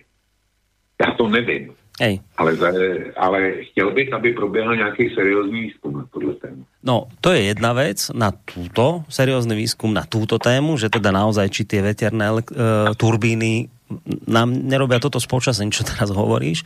A druhá vec, ktorú si spomenul, že no počujete, však uhlíková stopa výroby tej, tej turbíny je aká? Že ja som kde si čítal článok, ja neviem, ja nie som odborník v tejto téme. Keby tu sedel odborník, tak by mi ma, ma možno popravil, ale v tom článku sa uvádzalo, že veterná turbína nevyrobí za celý svoj život, fun- keď funguje, aj akú má životnosť, nevyrobí toľko energie, koľko bolo potrebné na jej výrobu ak je to pravda, tak toto je, to, toto je presne to, čo ja akoby kritizujem na tejto zelenej, našej zelenej politike, že my nepozeráme na, na to, že, že dobre, však vy si natankujete tú krásnu čistú energiu do vášho auta elektrickú a máte pocit, že nepoškodzujete prostredie, ale tam niekde vzadu už nepozeráte na to, ako bola tá energia vyrobená tešíme sa z, z turbín veterných, ale už sa nepozeráme na to, že, a možno je naozaj pravda, že na jej výrobu sme potrebovali toľko energie, koľko ona za celý život nevyrobí. A to sú tie otázky, ktoré by mal niekto zodpovedať. A ak je to takto, že turbína naozaj nevyrobí toľko energie, ako bolo potrebné na jej výrobu, no tak sme stále v mínuse. My, my proste robíme nejakú hlúposť tým pádom. A to sú tie témy, veci, ktoré, ktoré by naozaj chceli proste nejakú serióznu debatu o tom a nie, teraz poďme a zachránime planetu a nepozerajme sa na takéto, na takéto detaily. Však nakoniec možno naozaj zistíme. Teraz je to možno to, čo povedal Vlk, na úrovni nejakej konšpiračnej teórie, že sme teda, si to predstavte len takú blbosť, no tak my sme tu veternými turbinami zmenili prúdenie alebo zoslabili prúdenie vetra. Že to je nereálne, však taká obrovská planéta, tu nejakých pár turbín, ale že možno to naozaj má vplyv na toto. Však to treba preskúmať, to treba zistiť, že či naozaj sme si práve týmto neprispeli e, k tej klimatickej zmene, ktorú tu máme. Či teraz to práve nebudeme týmto celým zhoršovať. Ale to sa nakoniec ukáže, že niekto to zodvihne zo zeme túto tému, ale možno v čase, keď už tu bude toľko tých turbín, že už to ani nebude možné povedať pravdu o tom, lebo by sa nám to tu všetko zrútilo. Že to je to, prečo o tomto hovoríme, prečo je potrebné kriticky sa na toto pozerať. Nie v zmysle toho, že my sme tu po, po, popierači toho, že sa niečo deje. Však ja si pamätám, že zimy vyzerali inak, ako vyzerajú dnes. E, také leta, ako tu máme, že máte pomaly 35 a neviem, pomaly sa to špohá k 40 stupňom, to tu nebývalo, také letá. Čiže ja si ako dieťa pamätám, že keď boli, prišlo to také, že budú tropické horúčavy, 30 stupňov bude, fú, každý tu hýkal, budú tropické horúčavy, no teraz to tu máte úplne ako na bežiacom páse, tak áno, však my uznávame, že sa niečo deje, ale pozor s takým tým hr, jednoduchým riešením zachránime planétu a nepozeráme na nič. Nepozeráme na to, že 9% e, skleníkových plynov, aj keby sme rovno prestali emitovať, aj tak nezmeníme klímu. Nepozeráme na to, koľko nás stojí energie výroba jednej turbíny. Nepozeráme na to, či tá turbína môže naozaj e, za nejakým spôsobom prispievať k tej klimatickej zmene, ktorú tu máme. Na toto nepozerajte, len sa tešte z toho, že budeme tu zelení, budeme všetci chodiť na elektroautách a nepozerajte sa na to, skade tá energia bude vyrobená či tým nebudeme ešte viacej poškodzovať e, životné prostredie. O tomto dnes my tu vlastne s Vočkom hovoríme. V piatok sme o tom hovorili. Dnes to spomíname tiež v reakcii na vaše maily a keď už teda tie maily spomínam, tak idem hneď na ďalší. Počkej, počkej, Borisku. No. Tadyhle je téma, ke kterému mně přišel mail, e, který zatím nemám zpracovaný, ale z kterého rád ocituju maličkej kousek. Kdy mi někdo, e, někdo píše, chci vám připomenout předchozí ekologický debakl Evropské unie. Vzpomínáte si na závěr přimíchávání biosložek do paliva? Eh, pokud si dobře vzpomínám, byl konečný cíl přidávat 20% eh, biosložky do, do paliv. V tichosti se EU od toho oprostila, jsme doporučuje 5%, u nás se přimíchá 7,5%. Ale to není důležité už při vyhlášení cíle jsem si jako prostý chlapec říkal, že by mě zajímalo, kolik litrů ropných produktů je potřeba na výrobu litrů biosložky. Nikde jsem to nezjistil, až loni v nějakém článku byla informace o tom, že ekologická stopa jednoho litru vyrobeného e, z palmy olejné je 1,6 litru nafty a při výrobě z řepky 10,2 litru nafty na jeden litr toho, toho mera, jo, toho, toho extraktu. A ten, ten eh, mail pokračuje dál, ale to nejdůležitější z něj už jsem vytáhl. Já jsem, e, tohle mě řekl jsem si, že to zkusím ověřit a zatím jsem našel jenom jeden jediný článek, ale tento na CZ. A tento v podstatě potvrzuje. Jo. Čili e, ano, my bychom vždycky měli říct, a když, když se zavádí takovýhle ty zelené technologie, když už pomineme tu, tu, ten základní problém je, že vítr nefouká pořád a že sluníčko taky nesvítí 24 hodin denně a vody eh, pro vodní elektrárny e, většinu roku prostě není dost, aby mohli jet na výkon. Tak když pomineme tohle, tak bychom se měli ptát a, a skutečně seriózně, nikoli demagogicky dobře, je to zelená technologie, a jakou uhlíkovou stopu nebo kolik litrů, eh, litrů fozilních paliv je potřeba od samého začátku až do toho, eh, až do skončení životnosti na instalaci eh, jednotky toho ekologického výkonu. A asi bychom dostali cifry, které by nám šla hlava kolem, ale, ale zejména těm, kteří tohle ekologické náboženství protlačují. Tak a teď si můžeme ten nový, ten další mail. Dobre, tak e, mail od Ericha. E, domnívam sa, že cílem práce Európskej komise a zejména jej predsedkyne je dbá do toho, aby sa Európa rozvíjela a Európané měli pri najmenším stejnou životní úroveň, jak v současné době. Pri vyhlášení svého programu na dosažení uhlíkové neutrality však slibuje už dříve, než program zač- započne. Vysoké ceny zejména energií, což postihne všechno, včetně životní úrovně Evropanů. Již jen proto by celá Európska komisie měla být postavena před mezinárodní tribunál a odsouzená k nepodmíneným trestům, protože směruje jednoznačně k poškozování obyvatel Evropy. Tak takýto názor zazněl od Ericha. Tak eh, já nesouhlasím s tím, že by měli být postavený před, před soud a dostat nepodmíněný tresty já si myslím, že by bylo potřeba je odvolit ve volbách, ale na druhé straně já neznám extrémnější, jako fanatičtější organizaci, než je Evropský parlament. To je sbírka ekologických šílenců. A je zajímavý, že tam, eh, tam jako jsou všichni, eh, všichni naprosto spokojení, naopak si že je toho málo. Čili já se vrátím ke svý zavedený premise, s kterou Borísku hluboce nesouhlasí. Eh, Evropská komise, podle mě, a Evropský parlament může jenom to, co e, volič dovolí svým hlasem. Znamená, jak to navolí, tak to dopadne. A vedle toho existuje Evropská rada, která má právo veta zatím. No a e, to je sbírka pre prezidentů a předsedů vlád, podle toho, jestli je prezidentský nebo parlamentní systém, konkrétní unijní zemi. No a to se jednoznačně odhlasováváme. Takže e, jestliže někoho chceme po, posílat do kriminálu, my jsme si měli především říct, e, zodpovědět dvě otázky. Za prvé, byl jsem volit, e, když se volilo do Národního parlamentu nebo když se volil Národní prezident. A byl jsem volit, když se volilo do Europarlamentu. To je otázka číslo jedna, otázka číslo dvě. A jak jsem volil já? Co z té volby vzešlo?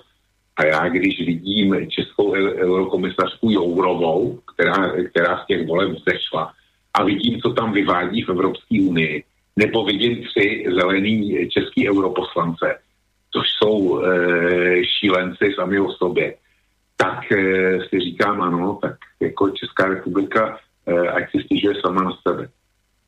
No, ja samozrejme súhlasím s tým, že sme si to sami navolili. To ja som nikdy nespochybňoval, že napríklad v zmysle, že povedzme ľudia by nejako volili a potom výsledky sa nereflektujú a urobí sa to nejako pozachrbať ľudí. To som nikdy netvrdil. Ja, ja naozaj si tiež myslím, že uh, sme si to my navolili. Lenže ja k tomu dodávam, že áno, ale tam si slobodný ísť hodiť ten lístok do urny, ale to, čo sa deje predtým, ako ťa kto ovplyvní cez médiá a iným spôsobom, to už také slobodné nie je. Nakoniec sme to hovorili aj pri napríklad LGBT téme, že keď ty proste tým deťom od malička trepeš do hlav, či už na školách, alebo cez reklamu, alebo cez niečo proste kadečo, kadejaké iné, ja neviem, mediálne postupy, že teda toto je normálne, no tak áno, tá spoločnosť sa ti takto predstaví, tí mladí ľudia a potom v budúcnosti môžeš očakávať, že oni budú takto voliť, takto sú nastavení, ale, ale tá voľba je samozrejme slobodná, len to, kto ju akoby do toho mladého človeka k tomu dotlačil, že takto sa rozhodol, tam už by som o slobode trošku zapochyboval, lebo teda na ňo útočia jednostranné informácie zo všetkých strán. A ešte som teda k tomu dodal, že napríklad pokiaľ sa bavíme o LGBT téme, tak som tvrdil, že áno, že tá si žije svojim životom bez ohľadu na to, čo by sme si nakoniec volili, lebo hovoril som o tom, že tak Slovensko ako predpokladá Česká republika a mnohé iné sú ešte stále konzervatívne a keď sa pýtaš ľudí väčšinovo na názor napríklad na túto tému, tak sociologicky ti to jasne vychádza, že ľudia sú v týchto krajinách väčšinovo e, konzervatívne orientovaní a zrejme tak aj volia. A napriek tomu sa táto, e, táto politika pretlačí proti ich vôli. Čiže ja som iba toto kritizoval, ja som nikdy nehovoril o tom, že voľby sú neslobodné a že si neslobodný, alebo čokoľvek tam do, toho, do tej urny hodíš, tak potom sa to nereflektuje. Nie, ja som hovoril o tom, že to, čo je pred voľbou, je neslobodné a zároveň, že sú témy, ktoré bez ohľadu na to, čo si praje volič, sa do politiky cez korporáty proste pretlačí. A to je napríklad dobrý príklad, dnes hovoríme síce o zelenej ekonomike, ale dobrý príklad je tá LGBT agenda, to bez ohľadu na to, čo si ty myslíš a koho si volil, nakoniec ten politik aj tak pod tlakom už neviem čoho, proste nakoniec bude túto, túto agendu pretláčať. Dnes som si videl, som si všimol dnes na, na, na Facebooku, že Česká pošta už tiež túto agendu tlačí, že teda je za rozmanitosť a za takéto veci, ale však to je presne to, že ty si môžeš navoliť kohokoľvek, akokoľvek konzervatívneho, ale niektoré témy proste tam sa do tej politiky pretlačia bez ohľadu na tvoju voľbu. To som ja No, hovoril. tak to ne, Borisku, s tím já nemůžu souhlasit. Za prvně, e, ty říkáš, že je tady jednostranná propaganda, to, to být může, ale e, každý z nás má vlastní hlavu, tak ji používá, to je jedna námitka. A druhá námitka, ty říkáš, eh, LGBT eh, je rozpor mezi tím, co si lidi o, eh, o tomhle problému myslí a mezi tím, jak volí, protože politici stejně budou LGBT eh, tematiku tlačit horem dolem. No a to je, to je o nás, voličích, protože v momentě, kdy politici zjistí, že jim ten rozpor mezi měním společnosti a e, mezi jejich politickou agendou neprojde, že jsou kontrolovaný a lidi, lidi na tom trvají, na tom, co chtějí, co si myslí, že je správně, co říkají v těch sociologických průzkumech, tak politici bleskově otočí. Já se vrátím do roku 2015, kdy jsme měli první, první debaty o migrantech a kdy se mi ptal, kdy to migrační šílenství skončí, to, to výtačství a tak dále. A já jsem tě tenkrát odpověděl, že to skončí v momentě, kdy eh, politici zjistí, že jim ta výtačská politika bere více hlasů, než jim, než jim přináší. A to se taky, to se taky stalo. Stalo se to i v Německu. No, tam, tam byl klasický případ AFD. Čili zrovna tak eh, máme to prostě ve svých rukou. Chce komplikovaně, je to, je to na dlouhý lokte, je to, um, je tam vždycky velký prvek nejistoty, ale máme to, máme to my v ruce.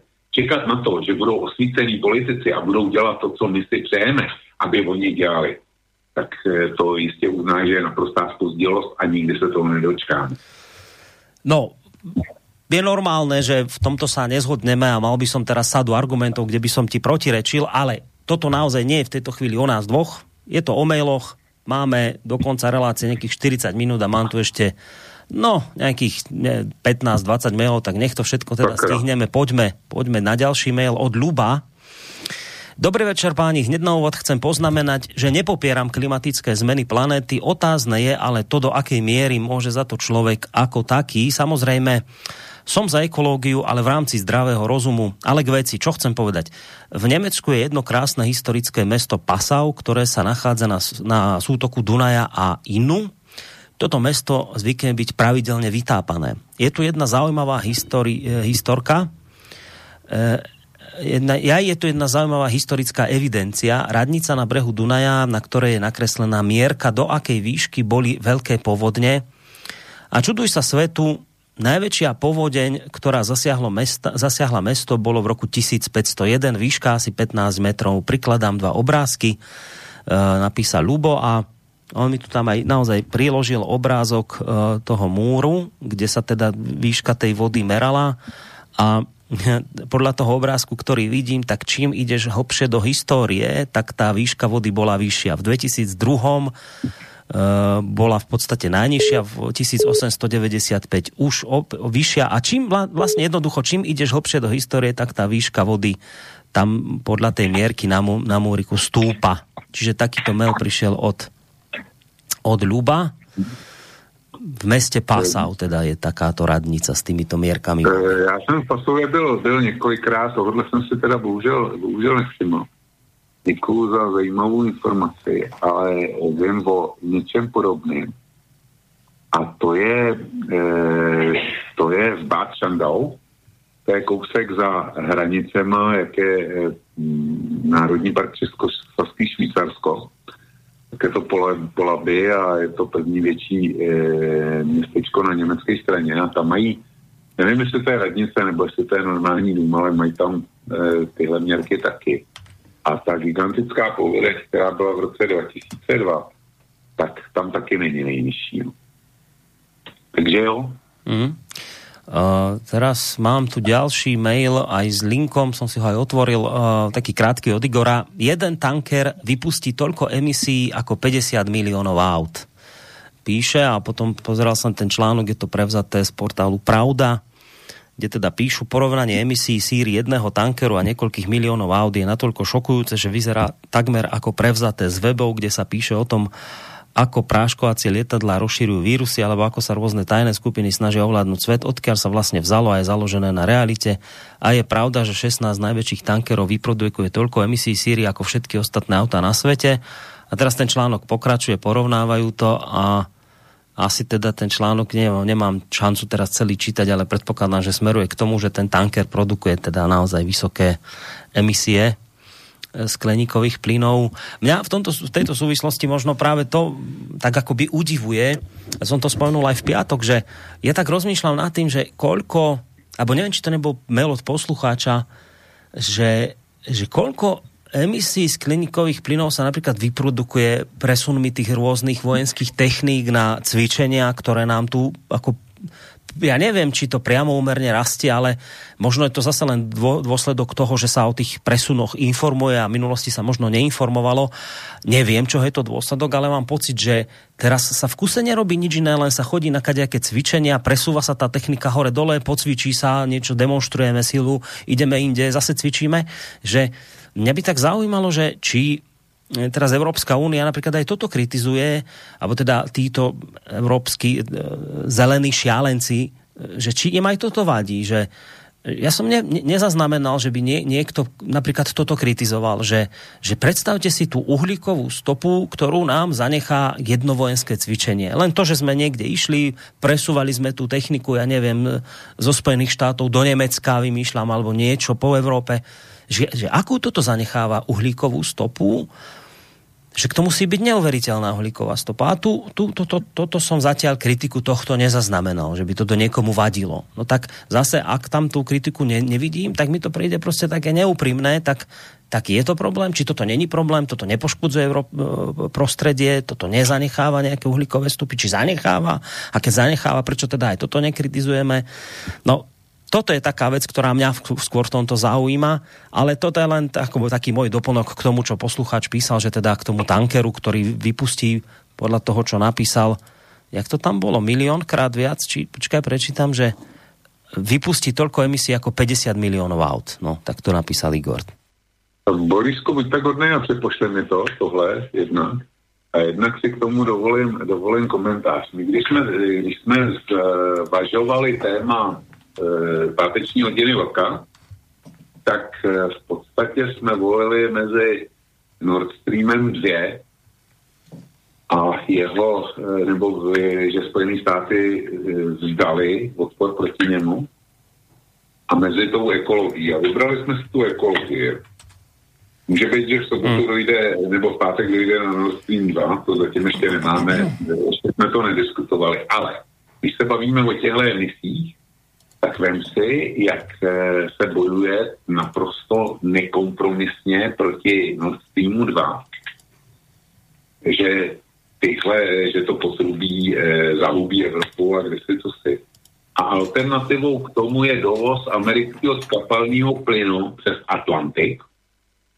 No a e, jako to nikomu, to nikomu nevadí. Hmm. Ty trubky se položí, za, tím, za těma trubkami samozřejmě samozřejmě uhlíková stopa, o tom, o tom není debata. Ale potom při dalším provozu už je ta uhlíková e, stopa minimální. Už jde v podstatě jenom o energii, kterou e, použijou ty velký komprezory na, na to, aby ten plyn tak, no. Zatímco e, nikdo tohle neřeší, ty jedině správný, ty klidně dováželi přes, přes Atlantik skapalněný zemní plyn ze Spojených států. A v Turánu je to přesně jako té vojenské techniky. Nikdo najednou nikoho nezajímá, nezajímá e, dopad na e, světový klima. Zvláštní. Mm, presne tak. No, tak možno aj o tom sa niečo dozvieme do budúcna, ale zatiaľ je k týmto dvom veciam veľké ticho. Zdravím pána Vlka a Borisa to srdečne. Otázka zní, pán Vlk kvalifikovane hovorí asi 90 minút o nekompetentnosti EÚ. Přijde mi skoro schizofrénii, vlk pořád za těchto okolností nebouchne do stolu a neřekne, poďme ty mm, pumprdenty EU nabrať na vidle a k tomu se spojme s kýmkoliv, třeba uh, s, Kaňu, s Kanimúrou a Kluským Vojtem, jak je taxíruje vlk. Vlk dovede na netu najít, na najít cokoliv, tak proč tam nenajde, že bez těch, ošk, že bez těch ošklivých na to nestačíme asi po XT prosím vlka pána, aby neuhýbala šel k jádru mým dotazům. Pán Černík sa ťa pýta. No, to jsem, to jsem pochopil, to jsem pochopil po třech větách, že to, že to nemůže být nikdo. E, pan Černík, e, prostě když se řekne Evropská unie, má rudo před očima a e, je pro něj dobrý každý, kdo by Evropskou unii rozplouk, rozbil, zničil a vydoupal do země. Tak pro mě teda ne. Protože zkoumám, co ten člověk e, doopravdy chce. A já pamatuju ještě Tomia Okamuru, tak to Kanimuru pro mě, když, hra, když hlásal eurofederalismus. Sám sebe označoval za velkého eurofederalistu. A jsem schopen tohle, tohle doložit eh, na YouTube a tak dále. Jo, tak Tomio Okamura, jeden ze svatých na Orloji, pana Černíka, tak byl původně eurofederalista, dneska je to e, euronepřítel. A já se s ním mám spojit. Tak já chci pana Černíka ujistit, že s lidma, který převlíkají kabáty, nechci a nebudu mít nikdy nic společného. To je jedna věc, ale e, podotýkám, že, že podružnější než to další. Jestliže pan e, Černík chce zbourat Evropskou unii, tak by se taky měl říct, co nastane potom, až ta Evropská unie bude zbourána. Co se tady odehraje. A aby měl e, plastično, to mám na mysli, tak my jsme svrhli Sadáma Husajna a e, jako nedělali jsme si hlavu s tím, co bude, co bude potom. A co bylo potom, co zaplnilo to vákuum, to byl islámský stát, jeho důsledkem byly migrační vlny a, a ještě nějaký čas budou. A z obrovských zmatek na středním východě. Takže pan Černík e, by měl mít tohle memento před očima, než začne vykřikovat e, na Brusel, e, na Brusel, paní Millerová na Brusel. Protože po, e, kdyby se Evropská unie zroutila, tady vznikne obrovský vakuum, toho zaplní. Když to bude nejlíp a bude to, e, bude to takový nejpřirozenější, tak ho nezaplní islámský stát, ale zaplní to vákuum Německo. A jestli si pan Černík a podobní myslí, že s Německem, který by se stalo evropským hegemonem bez války, by, by jsme se potom domluvili s nášmi s Bruselem. Tak si to myslí, já si myslím něco úplně jiného. E, vieš, len tam bola možno skôr otázka k tomu, že či sa to, či sa to dá ako keby dosiahnuť bez spojenia s tými, ako hovorí ono, šklivými. To je nakoniec otázka, ktorú sme aj v minulosti riešili, už nepamätám si, pri akej téme to bolo, ale e, zrejme sa to týkalo zase raz proste tej ideológie LGBTI, že ja som hovoril, že áno, však my si volíme, ale v podstate jediný, kto jednoznačne hovorí, že je proti tomuto, tak sú napríklad u nás, ja neviem, Kotlebovci, u vás uh, Okamura, e, že vieš, to je tá otázka, že napríklad keď teraz berieš ten maďarský zákon proti propagácii pedofílie a, a homosexuality u ľudí do 18 rokov, no nevidíš na strane tých umiernených politikov, že by s týmto nejakým spôsobom súhlasili. No kto u nás túto tému zdvihol zo zeme, je zase raz Kotlebová ľudová strana naše Slovensko. A ty hovoríš, že ale týchto nie, že, že toto nie je cesta voliť týchto. No a potom sa Černík logicky, ale tá pán Černík pýta logicky, no tak potom bez týchto ošklivých to ale nejde, lebo, lebo ak teda napríklad súhlasíme s tým, že propagácie pedofílie alebo teda homosexualizmu a rôznych iných vecí je, súhlasíme s tým, že do 18 rokov s tým dajte deťom pokoj, ale nikto z tých štandardných politických strán to takto nechce zdvihnúť zo zeme, ako to zdvihla LSNS, ktorá chce v tomto smere ísť úplne po vzore Orbána, tak potom pán Černík kladie otázku, tak ale bez týchto ošklivých to nejde, alebo ide? Borisku, ty jsi, řekl, ty jsi řekl to, že u vás Kotleba chce jít po vzoru Orbána. Tak eh, to si zvolil špatnou paralelu mého hlediska, protože Viktor Orbán si jde svou vlastní cestou a e, zají, velmi důrazně si prosazuje svou agendu, ale od Viktora Orbána nikdy nezaznělo, Maďarsko vystoupí z Evropské unie. Takhle to u něj nikdy nebylo a nikdy to tím, tímto směrem nehnal. Já jsem dneska jedním okem těsně před začátkem relace zachytil titulek, který musím e, prověřit kdy e, tam bylo něco ve smyslu, že Maďarsko e, je připraveno hmm. si vzdát se peněz z Evropské unie. Áno, táto správa vyšla na tlačové agentúre Slovenskej republiky, no, čiže no. to je overená informácia. Takže to je, to je pro mě, to je pro mě e, směr, s kterým já souzním, protože se nás někdo eventuálně chce vydírat přes evropské dotace, tak hold se těch evropských dotací vzdejme, ale nemůžeme se vzdát evropského společného hospodářského prostoru. To je, to je ta hodnota, která je zajímavá. Toho se, toho se rozhodně vzdát nemůžeme.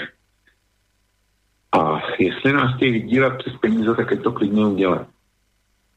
No, ja rozumiem, len teraz sa tu rozbijame na detailoch. Tá pointa je o tom, že keď len niečo ten zlý chce zodvihnúť zo zeme a ten dobrý politik to nerobí z rôznych dôvodov, tak pán Černík sa pýta, že ale však potom ako to chcete dosiahnuť, keď len tí zlí to žiadajú v podstate v tejto No, je dobře, je dobře, že to připomněl, protože já jsem, já jsem chtěl pokračovat ve smyslu, že ty si dneska a v pátek citoval mnohokrát Alexandrem Mondrou. Eh, Alexandra Mondru.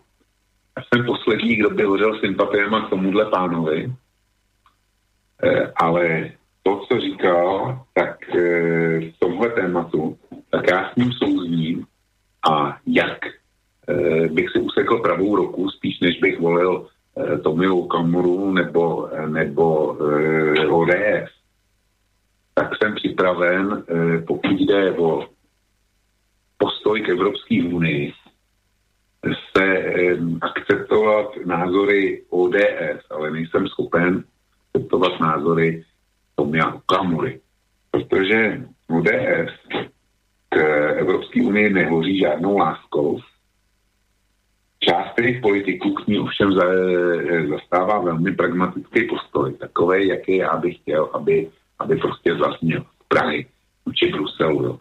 A to je, nebavme se o tom, že Evropskou unii je potřeba zničit, jak říká e, u vás Kotleba, u nás Okamura. Bavme se o tom, že Evropskou unii je e, nutný přesměrovat, výrazně přesměrovat. Dobré. Uh, poďme na ďalší mail. Co si Vok myslí napríklad o ťažbe lítia v Južnej Amerike? Nemcov odtiaľ, ja to je po slovensky, čo si Vok myslí napríklad o ťažbe lítia v Južnej Amerike? Nemcov odtiaľ vykopali Eh, vykopla Argentína, Bolívia, Chile s tým, že sa tam vo veľkom uh, angažujú práve Číňania. Myslí si, že ak sa oplatí kupovať akcie radšej vodných spoločností alebo ťažiarov, e, myslí si, že sa oplatí kupovať akcie radšej vodných spoločností alebo ťažiarov lítia. Prípadne tak povediať zastaraných energetických spoločností ako napríklad Gazprom, ktorý ešte stále ponúka veľmi dobrý pomer dividend k cene a čo nákup jadrových spoločností typu Areva, Westinghouse a tak ďalej, Rozatom bohužiaľ nie je obchodovateľná. Tak takýto mail přišel od Johnnyho. To je dobrá otázka, já to teď zrovna, zrovna řeším a zatím v tom nemám, nemám jasno. E, pokud e,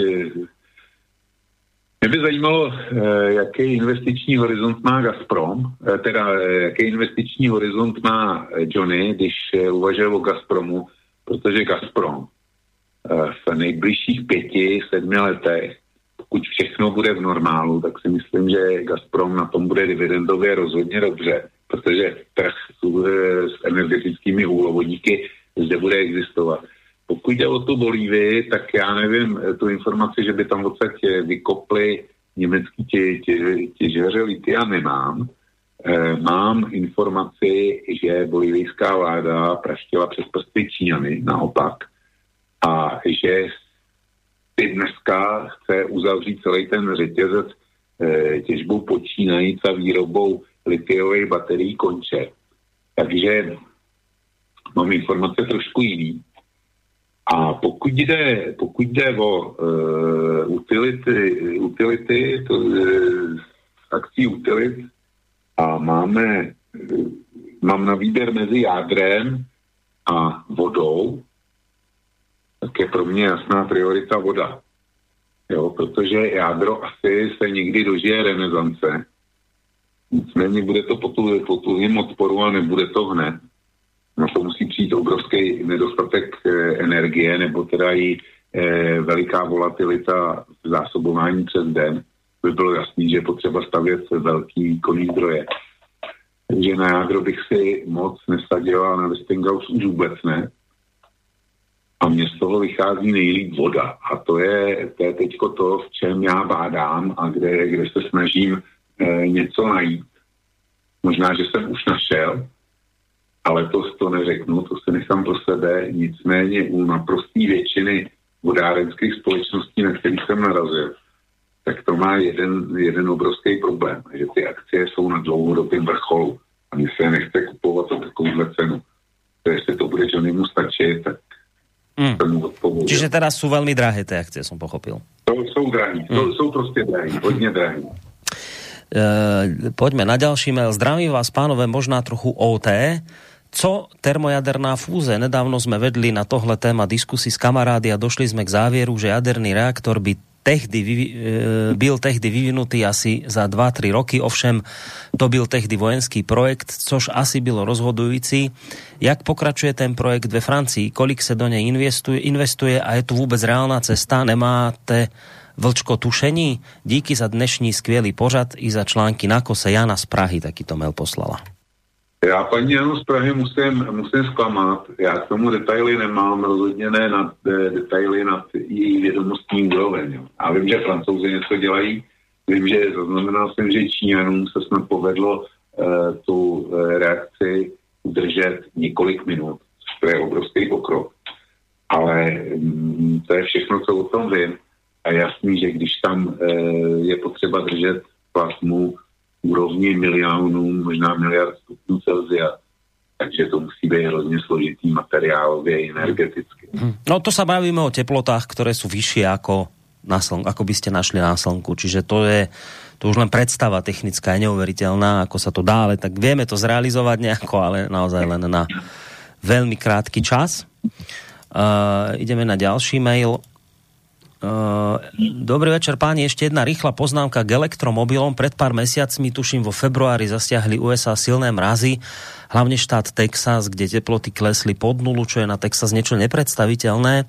No a fór je v tom, že tým v USA sa cena elektrickej energie tvorí na základe pravej ruky trhu, tak vznikol ten paradox, že cena e, za kilowatt hodiny vzrástla o niekoľko tisíc percent. Suma sumárom, tí, čo mali elektroautá, napríklad Teslu, tak jej natankovanie do plnej zrazu stálo cca 10 tisíc eur. Dole ešte prikladám link na jeden z článkov na túto tému, tak len toľko s pozdravom, Ľubo. No. No, já jsem o Texasu mluvil, myslím, té klimatické katastrofy té země jsem se dotknul, kdy Evropa eh, si zahrávala s myšlenkou, že teda bude vozit ten, ten skopalněný plyn.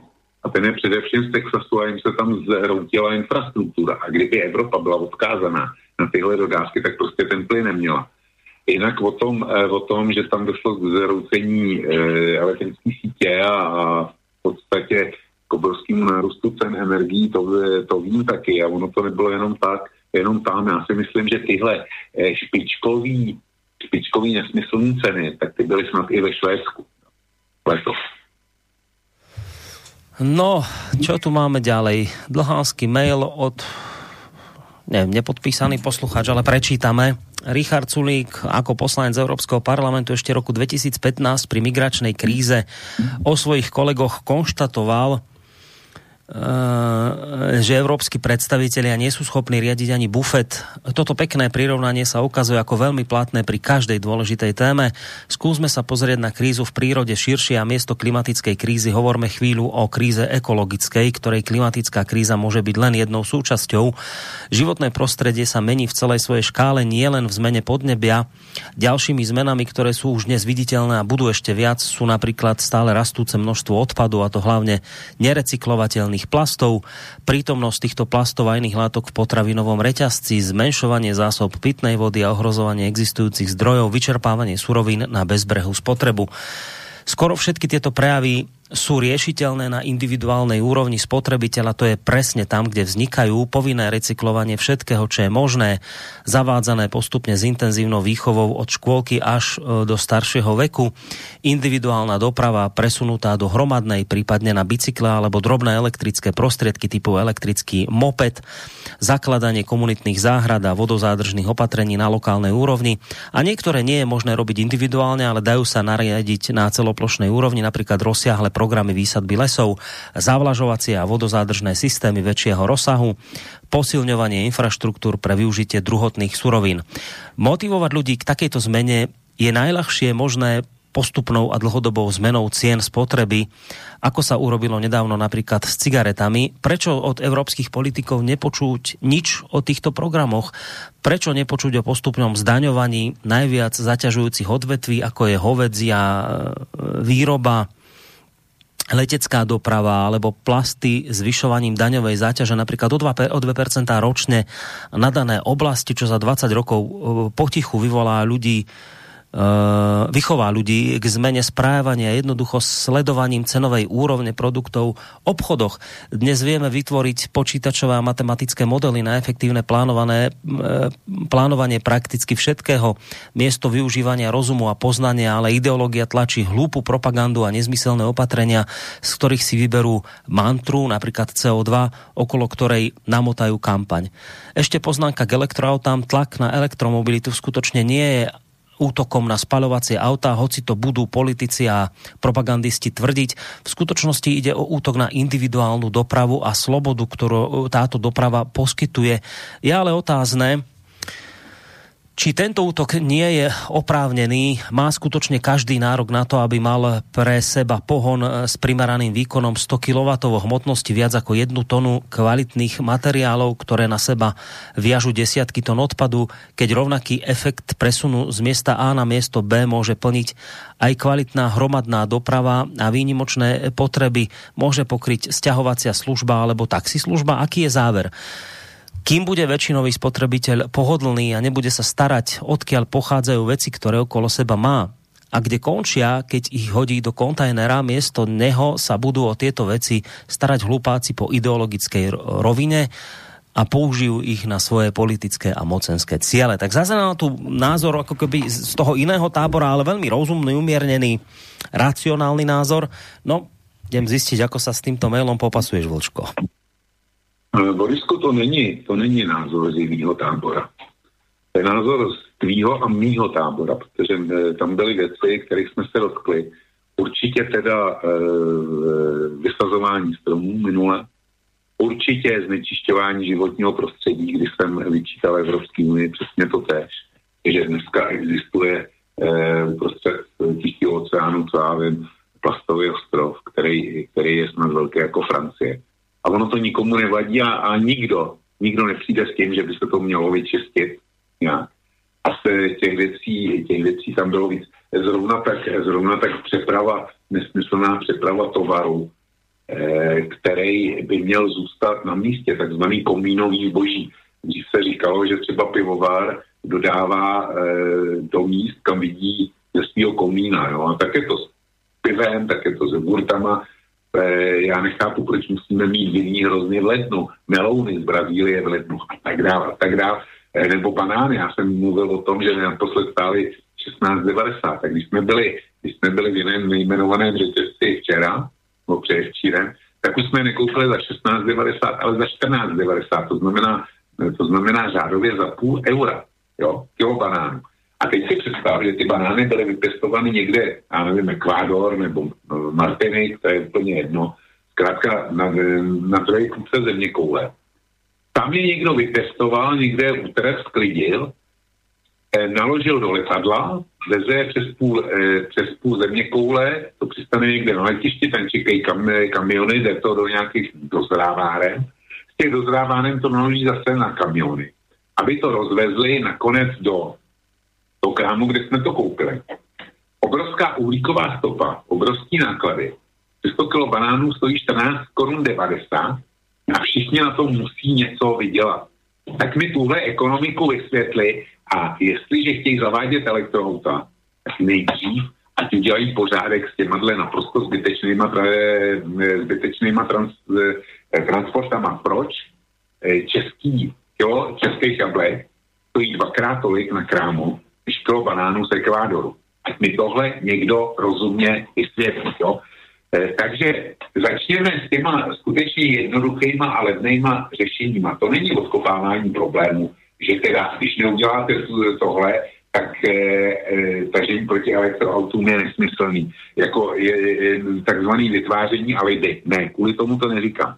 Já to říkám proto, že než začneme se změnama, který povedou k naprostý decimaci evropského průmyslu, a to elektromobilita jednoznačně představuje, tak bychom si měli vyřešit domácí úlohy a vyřídit to, co lze udělat rychle, co lze, e, co lze udělat levně a kde ten dopad bude okamžitý. Místo toho, aby jsme zrušili u vás e, všechny ty autofabriky, které jsou nasekaný kolem Žiliny. Hmm. A my, aby jsme zrušili mladou Boleslav Nošovice. No, nie je tu už veľa času okolo tohto diskutovať, lebo ešte máme niekoľko mailov a pomaly už máme reláciu v závere, ale keď som hovoril o tom, že skôr teda mail z, z toho druhého brehu, tak hlavne som teda myslel týmto, keď posluchač tam píše, že E, ľudí dokáže motivovať to, keď vlastne e, zmeníš cenu niečoho, spotreby, napríklad, že sa to e, podarilo pri cigaretách, ako náhle zvýšiš daň na cigarety, pre, pretaví sa to do,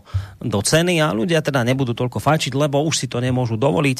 Uh, hovorí to napríklad, že prečo teda nezdaniť vyšším spôsobom napríklad hovedziu výrobu, leteckú dopravu, plasty, zvyšovaním daňovej záťaže, no ale ček, no to je nakoniec to, ktorou cestou podľa mňa chce Európska únia presne teraz ísť, že, že zaťaží vás až tak neúmerne, že si to jednoducho nebudete môcť dovoliť a mal som pocit, že poslucháč, ktorý tento mail napísal, že toto považuje za správnu cestu. Navyše trošku ma vyplašilo aj v tom maili to, keď píše, že či je naozaj v poriadku, že sa tu všetci presúvame individuálne autami, či to už nie je veľký luxus a či naozaj by sa to nedalo riešiť hromadnou dopravou, navyše keď niečo potrebujete previesť, budú, budú tu stiahovacie služby, budú tu taxíky. Toto mne už príde ako dosť e, radikálne riešenie, zvlášť keď teda ak stále platí, že čo my tu tým dosiahneme, že sa tu zbavíme aut a budeme sa všetci presúvať hromadnou dopravou, čo je teda pre mňa absolútne nepredstaviteľné v rôznych situáciách, ale dobré ale čo tým dosiahneme, keď inde sa budú presúvať individuálne autami a, a zase sme pri tom, že my emitujeme 9% a tí, ktorí emitujú 30% skleníkových plynov, tí si budú ďalej žiť svojimi životmi. Čiže preto som hovoril o tomto maili ako možno maili z tej druhej strany brehu. Borisku, to je daný, to je daný generačním odstupem, protože může být, že e, pisatel toho mailu je moje generace a my si tu dobu, kdy bylo e, auto zácností a velkým luxusem a jezdil se e, doopravdy hromadnou dopravou, anebo na kolech, tak si ji pamatujeme. A mně to nepřijde jako sci-fi. No. Ty si iná generace a už, už si zvykli na niečo iného. Ve, vieš, akože ja vidím extrém v tom, keď idem niekde do Bratislavy, tuto z Bystrice a vidím pred Bratislavou bratislavské značky, kde sedia ľudia sami v aute. A viem si predstaviť, že bratislavská rodina, teda ma nikto nechytí za slovíčko a ne, ne ale viem si predstaviť, že bratislavská rodina je už o tom, že teda každý člen rodiny má svoje auto. Áno, toto mi príde ako extrém, že každý člen rodina sa vezie sám v aute v tom svojom. Ako dá sa dať rodina jedna do auta a mať jedno auto, toto mi príde ďaleko akoby normálnejšie nejakým spôsobom tlačiť ľudí do tohto, že majte jedno auto a urobiť to tak, že bude to daňovo tak neúnosné a náročné, že naozaj si to nebudete môcť dovoliť, ale, ale teda ísť cestou úplného, že, že pre, poďme sa vrátiť do hromadnej dopravy, toto mi už príde proste extrémne riešenie. Navyše teda v mnohých situáciách dnešného sveta už ťažko, ťažko realizovateľné. No. To som tým chcel povedať, ale poďme ďalej rýchlo, lebo, lebo naozaj času už máme máličko. Dobrý večer, e, vážení poslucháči, dobrý večer Vlko a Borisek vám do štúdia. V Brazílii sa už e, do štúdia, v Brazílii sa už 30 rokov používa etanol pre pohon osobných aut, ktorý sa vyrába z cukrovej trstiny. Ja na jazdím tiež. A výhody? Porovnaní so spaľovacími motormi na benzín je úspora emisí CO2 o 74% nižšia, nesmrdí to z výfuku. Priemysel vo vnútrozemí, kde sa vyrába etanol, zamestnáva 100 tisíce ľudí. Brazilské technológie sa uvádzajú e, do USA a Austrálie, čiže na čo my tu v Brazílii máme používať nejaké elektromobily, veď to je prepáčte mi za výraz blbosť. Čo sa týka spotreby a ceny etanolu, ekonómie jazdy, je to o 10% lacnejšie ako benzín. Úžitok ale vidím v ekologickom efekte pre prírodu a úsporu 74% emisí, napísal nám Charlie zo São Paulo v Brazílii. No, já tenhle mail znám, protože mě ho poslal paralelně. Já samozřejmě frajera Charlieho do São Paula zdravím, to je můj oblíbený posluchač. A e, chci k tomu konstatovat jednu věc, jednu zásadní námitku. V Brazílii touhle cestou šli e, ze dvou důvodů. Za prvně, e, ta země má skoro všechno, ale nemá žádný naleziště nafty. Ale by to museli dovážet a svým času na tom byli tak, že neměli žádný devizový rezervy. Tak se rozhodli e, to řešit přes etanol a mohli si to dovolit, protože Brazílie je o, ohromná, ohromná země Zkrátka oni si mohli dovolit dát obrovský území na pěstování cukrové třtiny za tímto účelem. My ve střední Evropě nebo Evropa při té zaledněnosti si nic podobného dovolit nemůže. A já když vidím takový ty pokusy, pokusy, pokusy, ej, že spalovat zemědělskou produkci, to, si nevymýšlím, ale tady v Plzni na podzim pravidelně nějaký spotřební veletrh malý. A já jsem tam narazil tři roky na zpátek na kotle, tam vystavoval nějaký, nějaký výrobce kotle na spalování zrní. Představ si to. Spalovat kotly, aby si měl doma teplo, tak budeš spalovat pšenici nebo kukuřici nebo něco takového. To je něco, co by moje babička například nepřežila. Tu by, tu by kleplo v momentě, kdyby, kdyby to viděla a pochopila, o co jde. A my prostě ty plochy nemáme a uh, už jenom o produkci té řepky jsem uh, ten mail posluchače, že na jeden litr uh, toho řepkového mera je potřeba podle něj 10,7 litrů nafty, tak ten jsem četl a dál nemám potřebu to rozvádět. Dobre, mám tu ešte jeden dlhší mail. Uh, poprvé, ekológia a moderný trend. Neverili by ste, medzi mladými ľuďmi je módny trend aj očkovanie. 15-ročné deti vnímajú očkovanie, že je cool, tak ako je cool sa tváriť, že som inakejší, inakší. Po druhé, Vlk kritizuje, že tá von der Leyenová a ďalší eurozáchrancovia odborne nie sú znalí meteorológie a ekológie, no ale to nie je ani vlk, tak ako vlk využíva názory odborníkov, aj oni využívajú odborníkov, len čo odborník, to iný názor. Po tretie, ja som, e, páni, eko pozitívny a verím, že musíme našu zem chrániť a s rodinou sme začali od seba, snažím sa využívať aj verejnú dopravu, separujeme, minimalizujeme odpady a myslím si, že najväčší problém je enormná nadspotreba v plaste balený krajaný melón, oble, oblečenie na jedno použitie a celkovo krátka životnosť produktov, ale aj štát či spoločenstvo stavov to musí riešiť na najvyššej úrovni a je to tak správne. Po štvrté, podľa Vlka pokles CO2 v EÚ nepomohol a tornádo prišlo tak či tak a zda si Vlk nemyslí, že vplyv na životné prostredie je okamžitý. Po ďalšie, Vlk spomínal stavebný a cementársky biznis, robil som tam a tieto firmy CO2 povolenky majú a obchodujú s nimi, ale ešte aj inú vec som sa naučil a nie len v tejto firme vedenie hovorilo, my sme lídrom na trhu a my musíme ukázať, kam ten trh pôjde, musíme určiť e, trend, nemôžeme to predsa očakávať, že to budú robiť tí malí, tí nás budú len kopírovať, alebo sa nezapoja, alebo sa budú priživovať. To je údel lídra, nech je EU v ekologizácii lídrom. Poďalšie, napriek tomu, čo som tu spomenul, nie som vôbec fanatik eco-out, alebo možno sa bude u nás na sídlisku lepšie parkovať, alebo si ľudia nebudú môcť dovoliť mať auto, len neviem, e, kde ich budeme nabíjať v noci, ak nemáme dom. Súhlasím s tým, že si v EÚ predražíme život a o týchto veciach sa ako si veľmi nehovorí. Tuším, EÚ bude lídrom v devastácii a nie ekologizácii. Ešte by som sa chcel opýtať Vlka, sú tieto nejadrové krajiny ako Rakúsko energeticky sebestačné, bez jadra a bez uhlia? Sú tam e, také zdroje energie, aby sa každú noc mohli nabíjať milióny aut? Eh, dnes dlhší mail, ale veľmi zaujímavá téma. Pre mňa vlk výborne pripravený, aj keď mi čiastočne pokazil moje zelené náčenie, napísal nám Vládis. No, já ten mail taky znám. Jako jsem znal ten od Čádýho, tak znám i tenhle. Já už jsem na něj odpovídal. A já z jeho vyzná, e, jako vyzněním obecným nemám sebe, sebe menší problém. Jo, tam, je, tam je řada otázek, na některý jsme odpověděli, na některý jsme neodpověděli. Já se teď nevyhýbám tomu, protože ten mail je prostě dlouhý. Já už jsem na něj odpověděl eh, Vladisovi, tak si to nepamatuju. Ale má rozhodně pravdu v tom, eh, když napsal, že EU bude lídrem devastaci. To já, si, to já si myslím taky. To, že mi vyčítá, že nejsem odborník, eh, já samozřejmě odborník nejsem. Eh, koukám na to laickýma očima, ale snažím se jednak něco načíst a jednak se snažím o tom přemýšlet a e, to je to, co vyčítám Evropské unie a ty taky.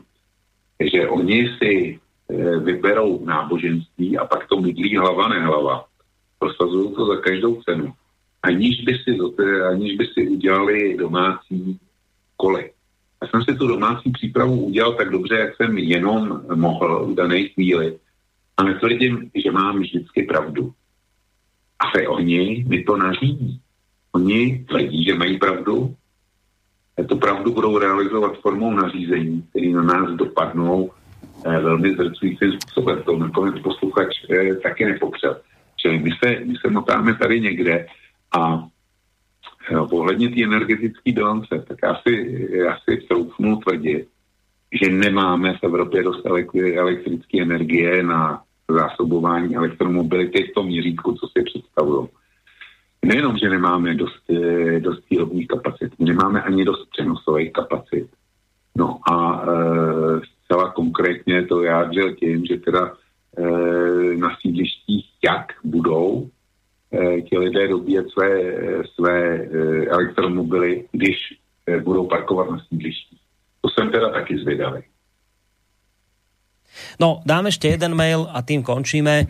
Skôr takého technického charakteru, aj keď teda priznávam sa, že ja mu nerozumiem, lebo je tak formulovaný, že mu proste nerozumiem, ale možno ty áno. Za dnešní relaci jsem slyšel dva, možná tri posluchače a Vlk říká, že přidá. Ale jen své postřehy a to, co našel, ale dovolat se vám nedá. Teď mluvím o angličtině, teď mluví o angličtině, co se mu už několikrát nabízel rád, když se trefím a mám poznámky a chci se zeptat. Mne zložité e, nezvednete a teď poslucháč na lince. Ja si počkám, když vlk mluví, tak mi to prosím zvednete a ja počkám, tak nevím. No, tak, tak takto naformulovaný mail prišiel a potom ešte bol dodatok k nemu. Tohle prosím opravdu, pán Boris, si zlepšete. Čím je poslucháč, co mluví lepší než ja, co se snažím dovolať už před. No, Priznám sa, nerozumiem celkom tejto technickej poznámke, lebo bola naformulovaná tak, ako bola naformulovaná ja, ak som to zhruba pochopil, tak sa asi stiažujete na to, že ste sa nemohli dovolať. No to sa stáva, že viete, keď je tých telefonátov viacej, no tak logicky, keď niekto telefonuje alebo je na linke, tak sa vy dovolať nemôžete. Treba to skúšať, no. Neviem vám k tomu nič viac povedať. Stávajú sa situácie ako minulý týždeň v piatok, že sme dvíhali len telefóny, maily sme nečítali kto sa dovolal, ten sa dovolal, ja toto neviem nejakým spôsobom ovplyvniť. Neviem, či som vám odpovedal dostatočne na ten mail, ale pravím, bol naformulovaný tak, ako bol, ja som mu celkom nerozumel. No a ak Vlčko chceš reagovať, môžeš, ak nie, tak sa rozlúčime. E, Borisku, já nechci reagovat, protože to bylo na tebe a pochopil jsi to správně. Ale já jsem e, posledně řekl, že tady mám něco napsáno, slovo výroba. Hmm. A že jsem zapomněl, co jsem ti chtěl říct. A to je něco, co si nemůžu nechat říct. Tenhle plán se jmenuje, eh, se jmenuje, nebo je to plán obnovy, obnovy eh, ekonomiky Evropské unie po covidové pandémii. To je smysl, jo. No a e, vzpomínáš si na to, co e, zaznělo mnohokrát, když covid vypuk a najednou se zjistilo, že v Evropě nejsou ochranní pomůcky a nejenom, nejenom ochranní pomůcky. Eh, tenkrát zaznělo, že se všechno vyrábí v Číně, že my tady nemáme žádný výrobní kapacity, mm. že se musí všech, eh, že se musí asi alespoň to základní převést do Evropy. A já teda, když Evropská unie nastartovala takhle giganti, finančně gigantický eh, plán obnovy, tak bych čekal, že to bude všech, eh, že podstatná část eh, prostředků bude směřovaná přesně do tohle, do tohohle obnovy řídější výrobní schopnosti Evropské unie a skoncovat se strategickou závislostí na Číně, Indii a dalších podobných. Tam do toho není alokovaný ani euro, do tohohle. Jo. A to je, to je ta další věc, kardinální věc, kterou já vyčítám vedení Evropské unie. A jestli by je za něco měli zavřít, tak především za tohle protože to poškozuje naše, na, e, naprosto jednoznačne naše zájmy a vymyslí sa nám budoucí. Dalo by sa, Vlčko, dalo by sa povedať zjednodušene, ale to je zjednodušené, keby sme išli do detailov, tak toho bude viacej, ale zjednodušene povedané, tá obnova pokovidová má riešiť tri veľké oblasti. Poprvé, to, čomu sme sa venovali v piatok, to je ekologizácia, po druhé digitalizácia, po tretie zlepšenie nejakého zdravotníctva, neviem, čo všetko sa pod tým skrýva, ale toto sú tri hlavné body, na ktoré chce Európska únia dať dôraz pri po-covidovej obnove hospodárstva. Ešte raz. Ekologizácia, digitalizácia, zdravotníctvo. Toto sú tri veci, o ktorých oni rozhodli, že toto nás má vyšvihnúť dopredu, toto má byť to, ktoré nám pomôže v obnove pokovidového hospodárstva. To, čo spomínaš, že jednoducho ďalej ostávame v zabehnutom systéme, teda budeme si všetko vyrábať v zahraničí, budeme nesamostatní, tak to už je proste len akoby dôsledok toho, že priority boli nastavené inde. Priority sú tieto tri ktoré som spomínal, ale áno, keď to rozmetíš nádrobnejšie, tak ešte sú tam nejaké ďalšie konkrétnosti, ale toto sú tri hlavné piliere, na ktorých stojí pokovidová obnova hospodárstva. Nie som si celkom istý, a teda to hovorím veľmi diplomaticky, či toto je správna cesta, ktorou si Evropská unia zvolila. No a já říkám, že není, protože Evropa by se měla, měla zbavit strategické závislosti na jiných státech jestli chce, jestli chce vůbec přežít, protože to není, eh, to není první a určitě ne poslední katastrofa, která nás eh, potkala. Čili my budeme čím dál tím závislejší. No víš, ale ako... Pilíř, podle, mě, podle mě hlavní pilíř, eh, do čeho se mělo investovat. No, len zase vieš, to by ti jedno opatrenie vylúčovalo druhé, lebo ako môžeš byť uhlíkovo neutrálny, keď si sem budeš stiahovať výrobu? Veď my práve to nechceme. No, já nebudu, já nebudu, já nebudu uhlíkově neutrální, protože, protože nezáleží na tom, jestli Evropa bude uhlíkově neutrální nebo ne. Ale záleží na tom, jestli bude eh, uhlíkově neutrální země koule a země koule určitě uhlíkově neutrální nebude. A tím spíš ne, čím víc toho budeme vyrábět v Číně a v Indii tak tam, tam jako si s tím nedělají hlavu. Když to, kdyby se ty výroby přenesly do Evropy, tak tady by se na tu ekologii dbalo. Takže my bychom tím přenesením výrob pomohli e, i kli, klimatu. Jo. Ne, my se soustředíme na demagogii, soustředíme se na politiku, soustředíme se na těch 10%, respektive zejména na to 1% e, světových emisí, který tvoří evropská e, automobilová doprava toho děláme velkou věc. Ale to, jestli při příští epidemii, nebo e, že nás kdokoliv může vydírat zastavením dodávek léků, nebo zastavením e, dodávek ocely, nebo zastavením dodávek čehokoliv jiného, protože tady se nic nevyrá, nevyrábí, tak to nás nechává úplně studený. Hmm. No samozrejme tam je potom ešte ten rozmer pri presťahovaní týchto výrobí späť do Európy. My sme boli nielen sebestační, ale máme tu obrovskú vec, pokiaľ ide o zamestnanosť. To je zase vec, ktorá sa nerieši. Áno, budeme uhlíkovo neutrálni, ľudí za, zaťažíme ďalšími daňami, budú priplácať si za všetko možné, život bude drahší, ale odkiaľ na to zoberú tí ľudia peniaze? To neriešime, lebo my máme mantru uhlíková ne, neutralita a teší sa pán, pán, pán Timmermans sa z toho teší, ako bude mať každý elektroauto. A už nerieši otázku, ako sa ten človek k tomu elektroautu má dopracovať, pretože nemá, nepracuje, nie je zamestnaný, tak to už pán Timmermans samozrejme nerieši. Tuto nie je on, otázka na neho. On sa teší z toho, ako všetci budeme sedieť v elektroautách a nebudeme produkovať emisie skleníkových plynov. No, tak, takto sa lúčime toto je tajná. Nakoniec e, ten, ten hlavný bod, tá pointa je presne v tomto. V tomto závere, o ktorom teraz rozprávame. Ale pán Timmermans by nám povedal, ale veď my nič nenariadujeme, my sme dali do pléna nejakú, nejaký návrh a nakoniec to, či to schválite alebo neschválite, to rozhodne Európsky parlament Rada štátov, teda Európska rada. No a keď to neschvália, tak to neschvália. My, my, my, my len navrhujeme, my nič, my len, my, my nič, my len hovoríme, že ako by to malo byť. No, tak vy si rozhodnete nakoniec, či to chcete alebo nechcete. Štáty jednotlivé pošli, pošli do Bruselu e, žádost, tak pan Timmermans se zúčastní příští hodiny roka. No a ty aj Nemčinu ovládaš, ty by si s ním mohol rovnať debatu viesť. Aby on, si nám to... Ako? Prý ovládá sedm řečí. Ale on je, myslím, Holandian, či čo on je zač? On, on je Holandian. No. Holandian, hej, nie Nemec, on je Holandian. No, tak nakoniec nejak by sme sa s ním vykecali. Dobre, skúsim mu poslať. Posledne včera som posielal e, cez Facebook, e, ale nie teda pánovi Timmermansovi, ale chcel som iné, chcel som takú tému rozbehnúť o očkovaní. Máme tu zástancov pre a proti, tak som takých dvoch lekárov oslovil teda vyštudovaných lekárov, jeden je lekár, druhý je len vyštudovaný lekár. Takže poďte, poďte, diskutujte tu pred ľuďmi, argumentujte. No, nedostal som odpoveď ani od jedného. Obávam sa, že pri pánovi Timmermansovi by som pochodil e, podobne, ale treba skúšať. Možno raz táto lotéria vyjde.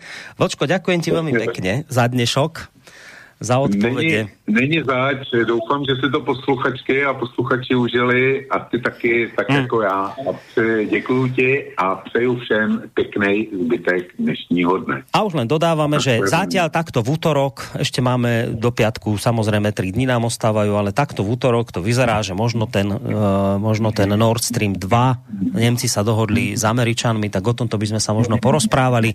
Vyzerá to teraz, že asi táto téma, ale samozrejme platí to, čo vždy hovoríme. Ešte uvidíme, čo sa ukuchtí počas toho týždňa.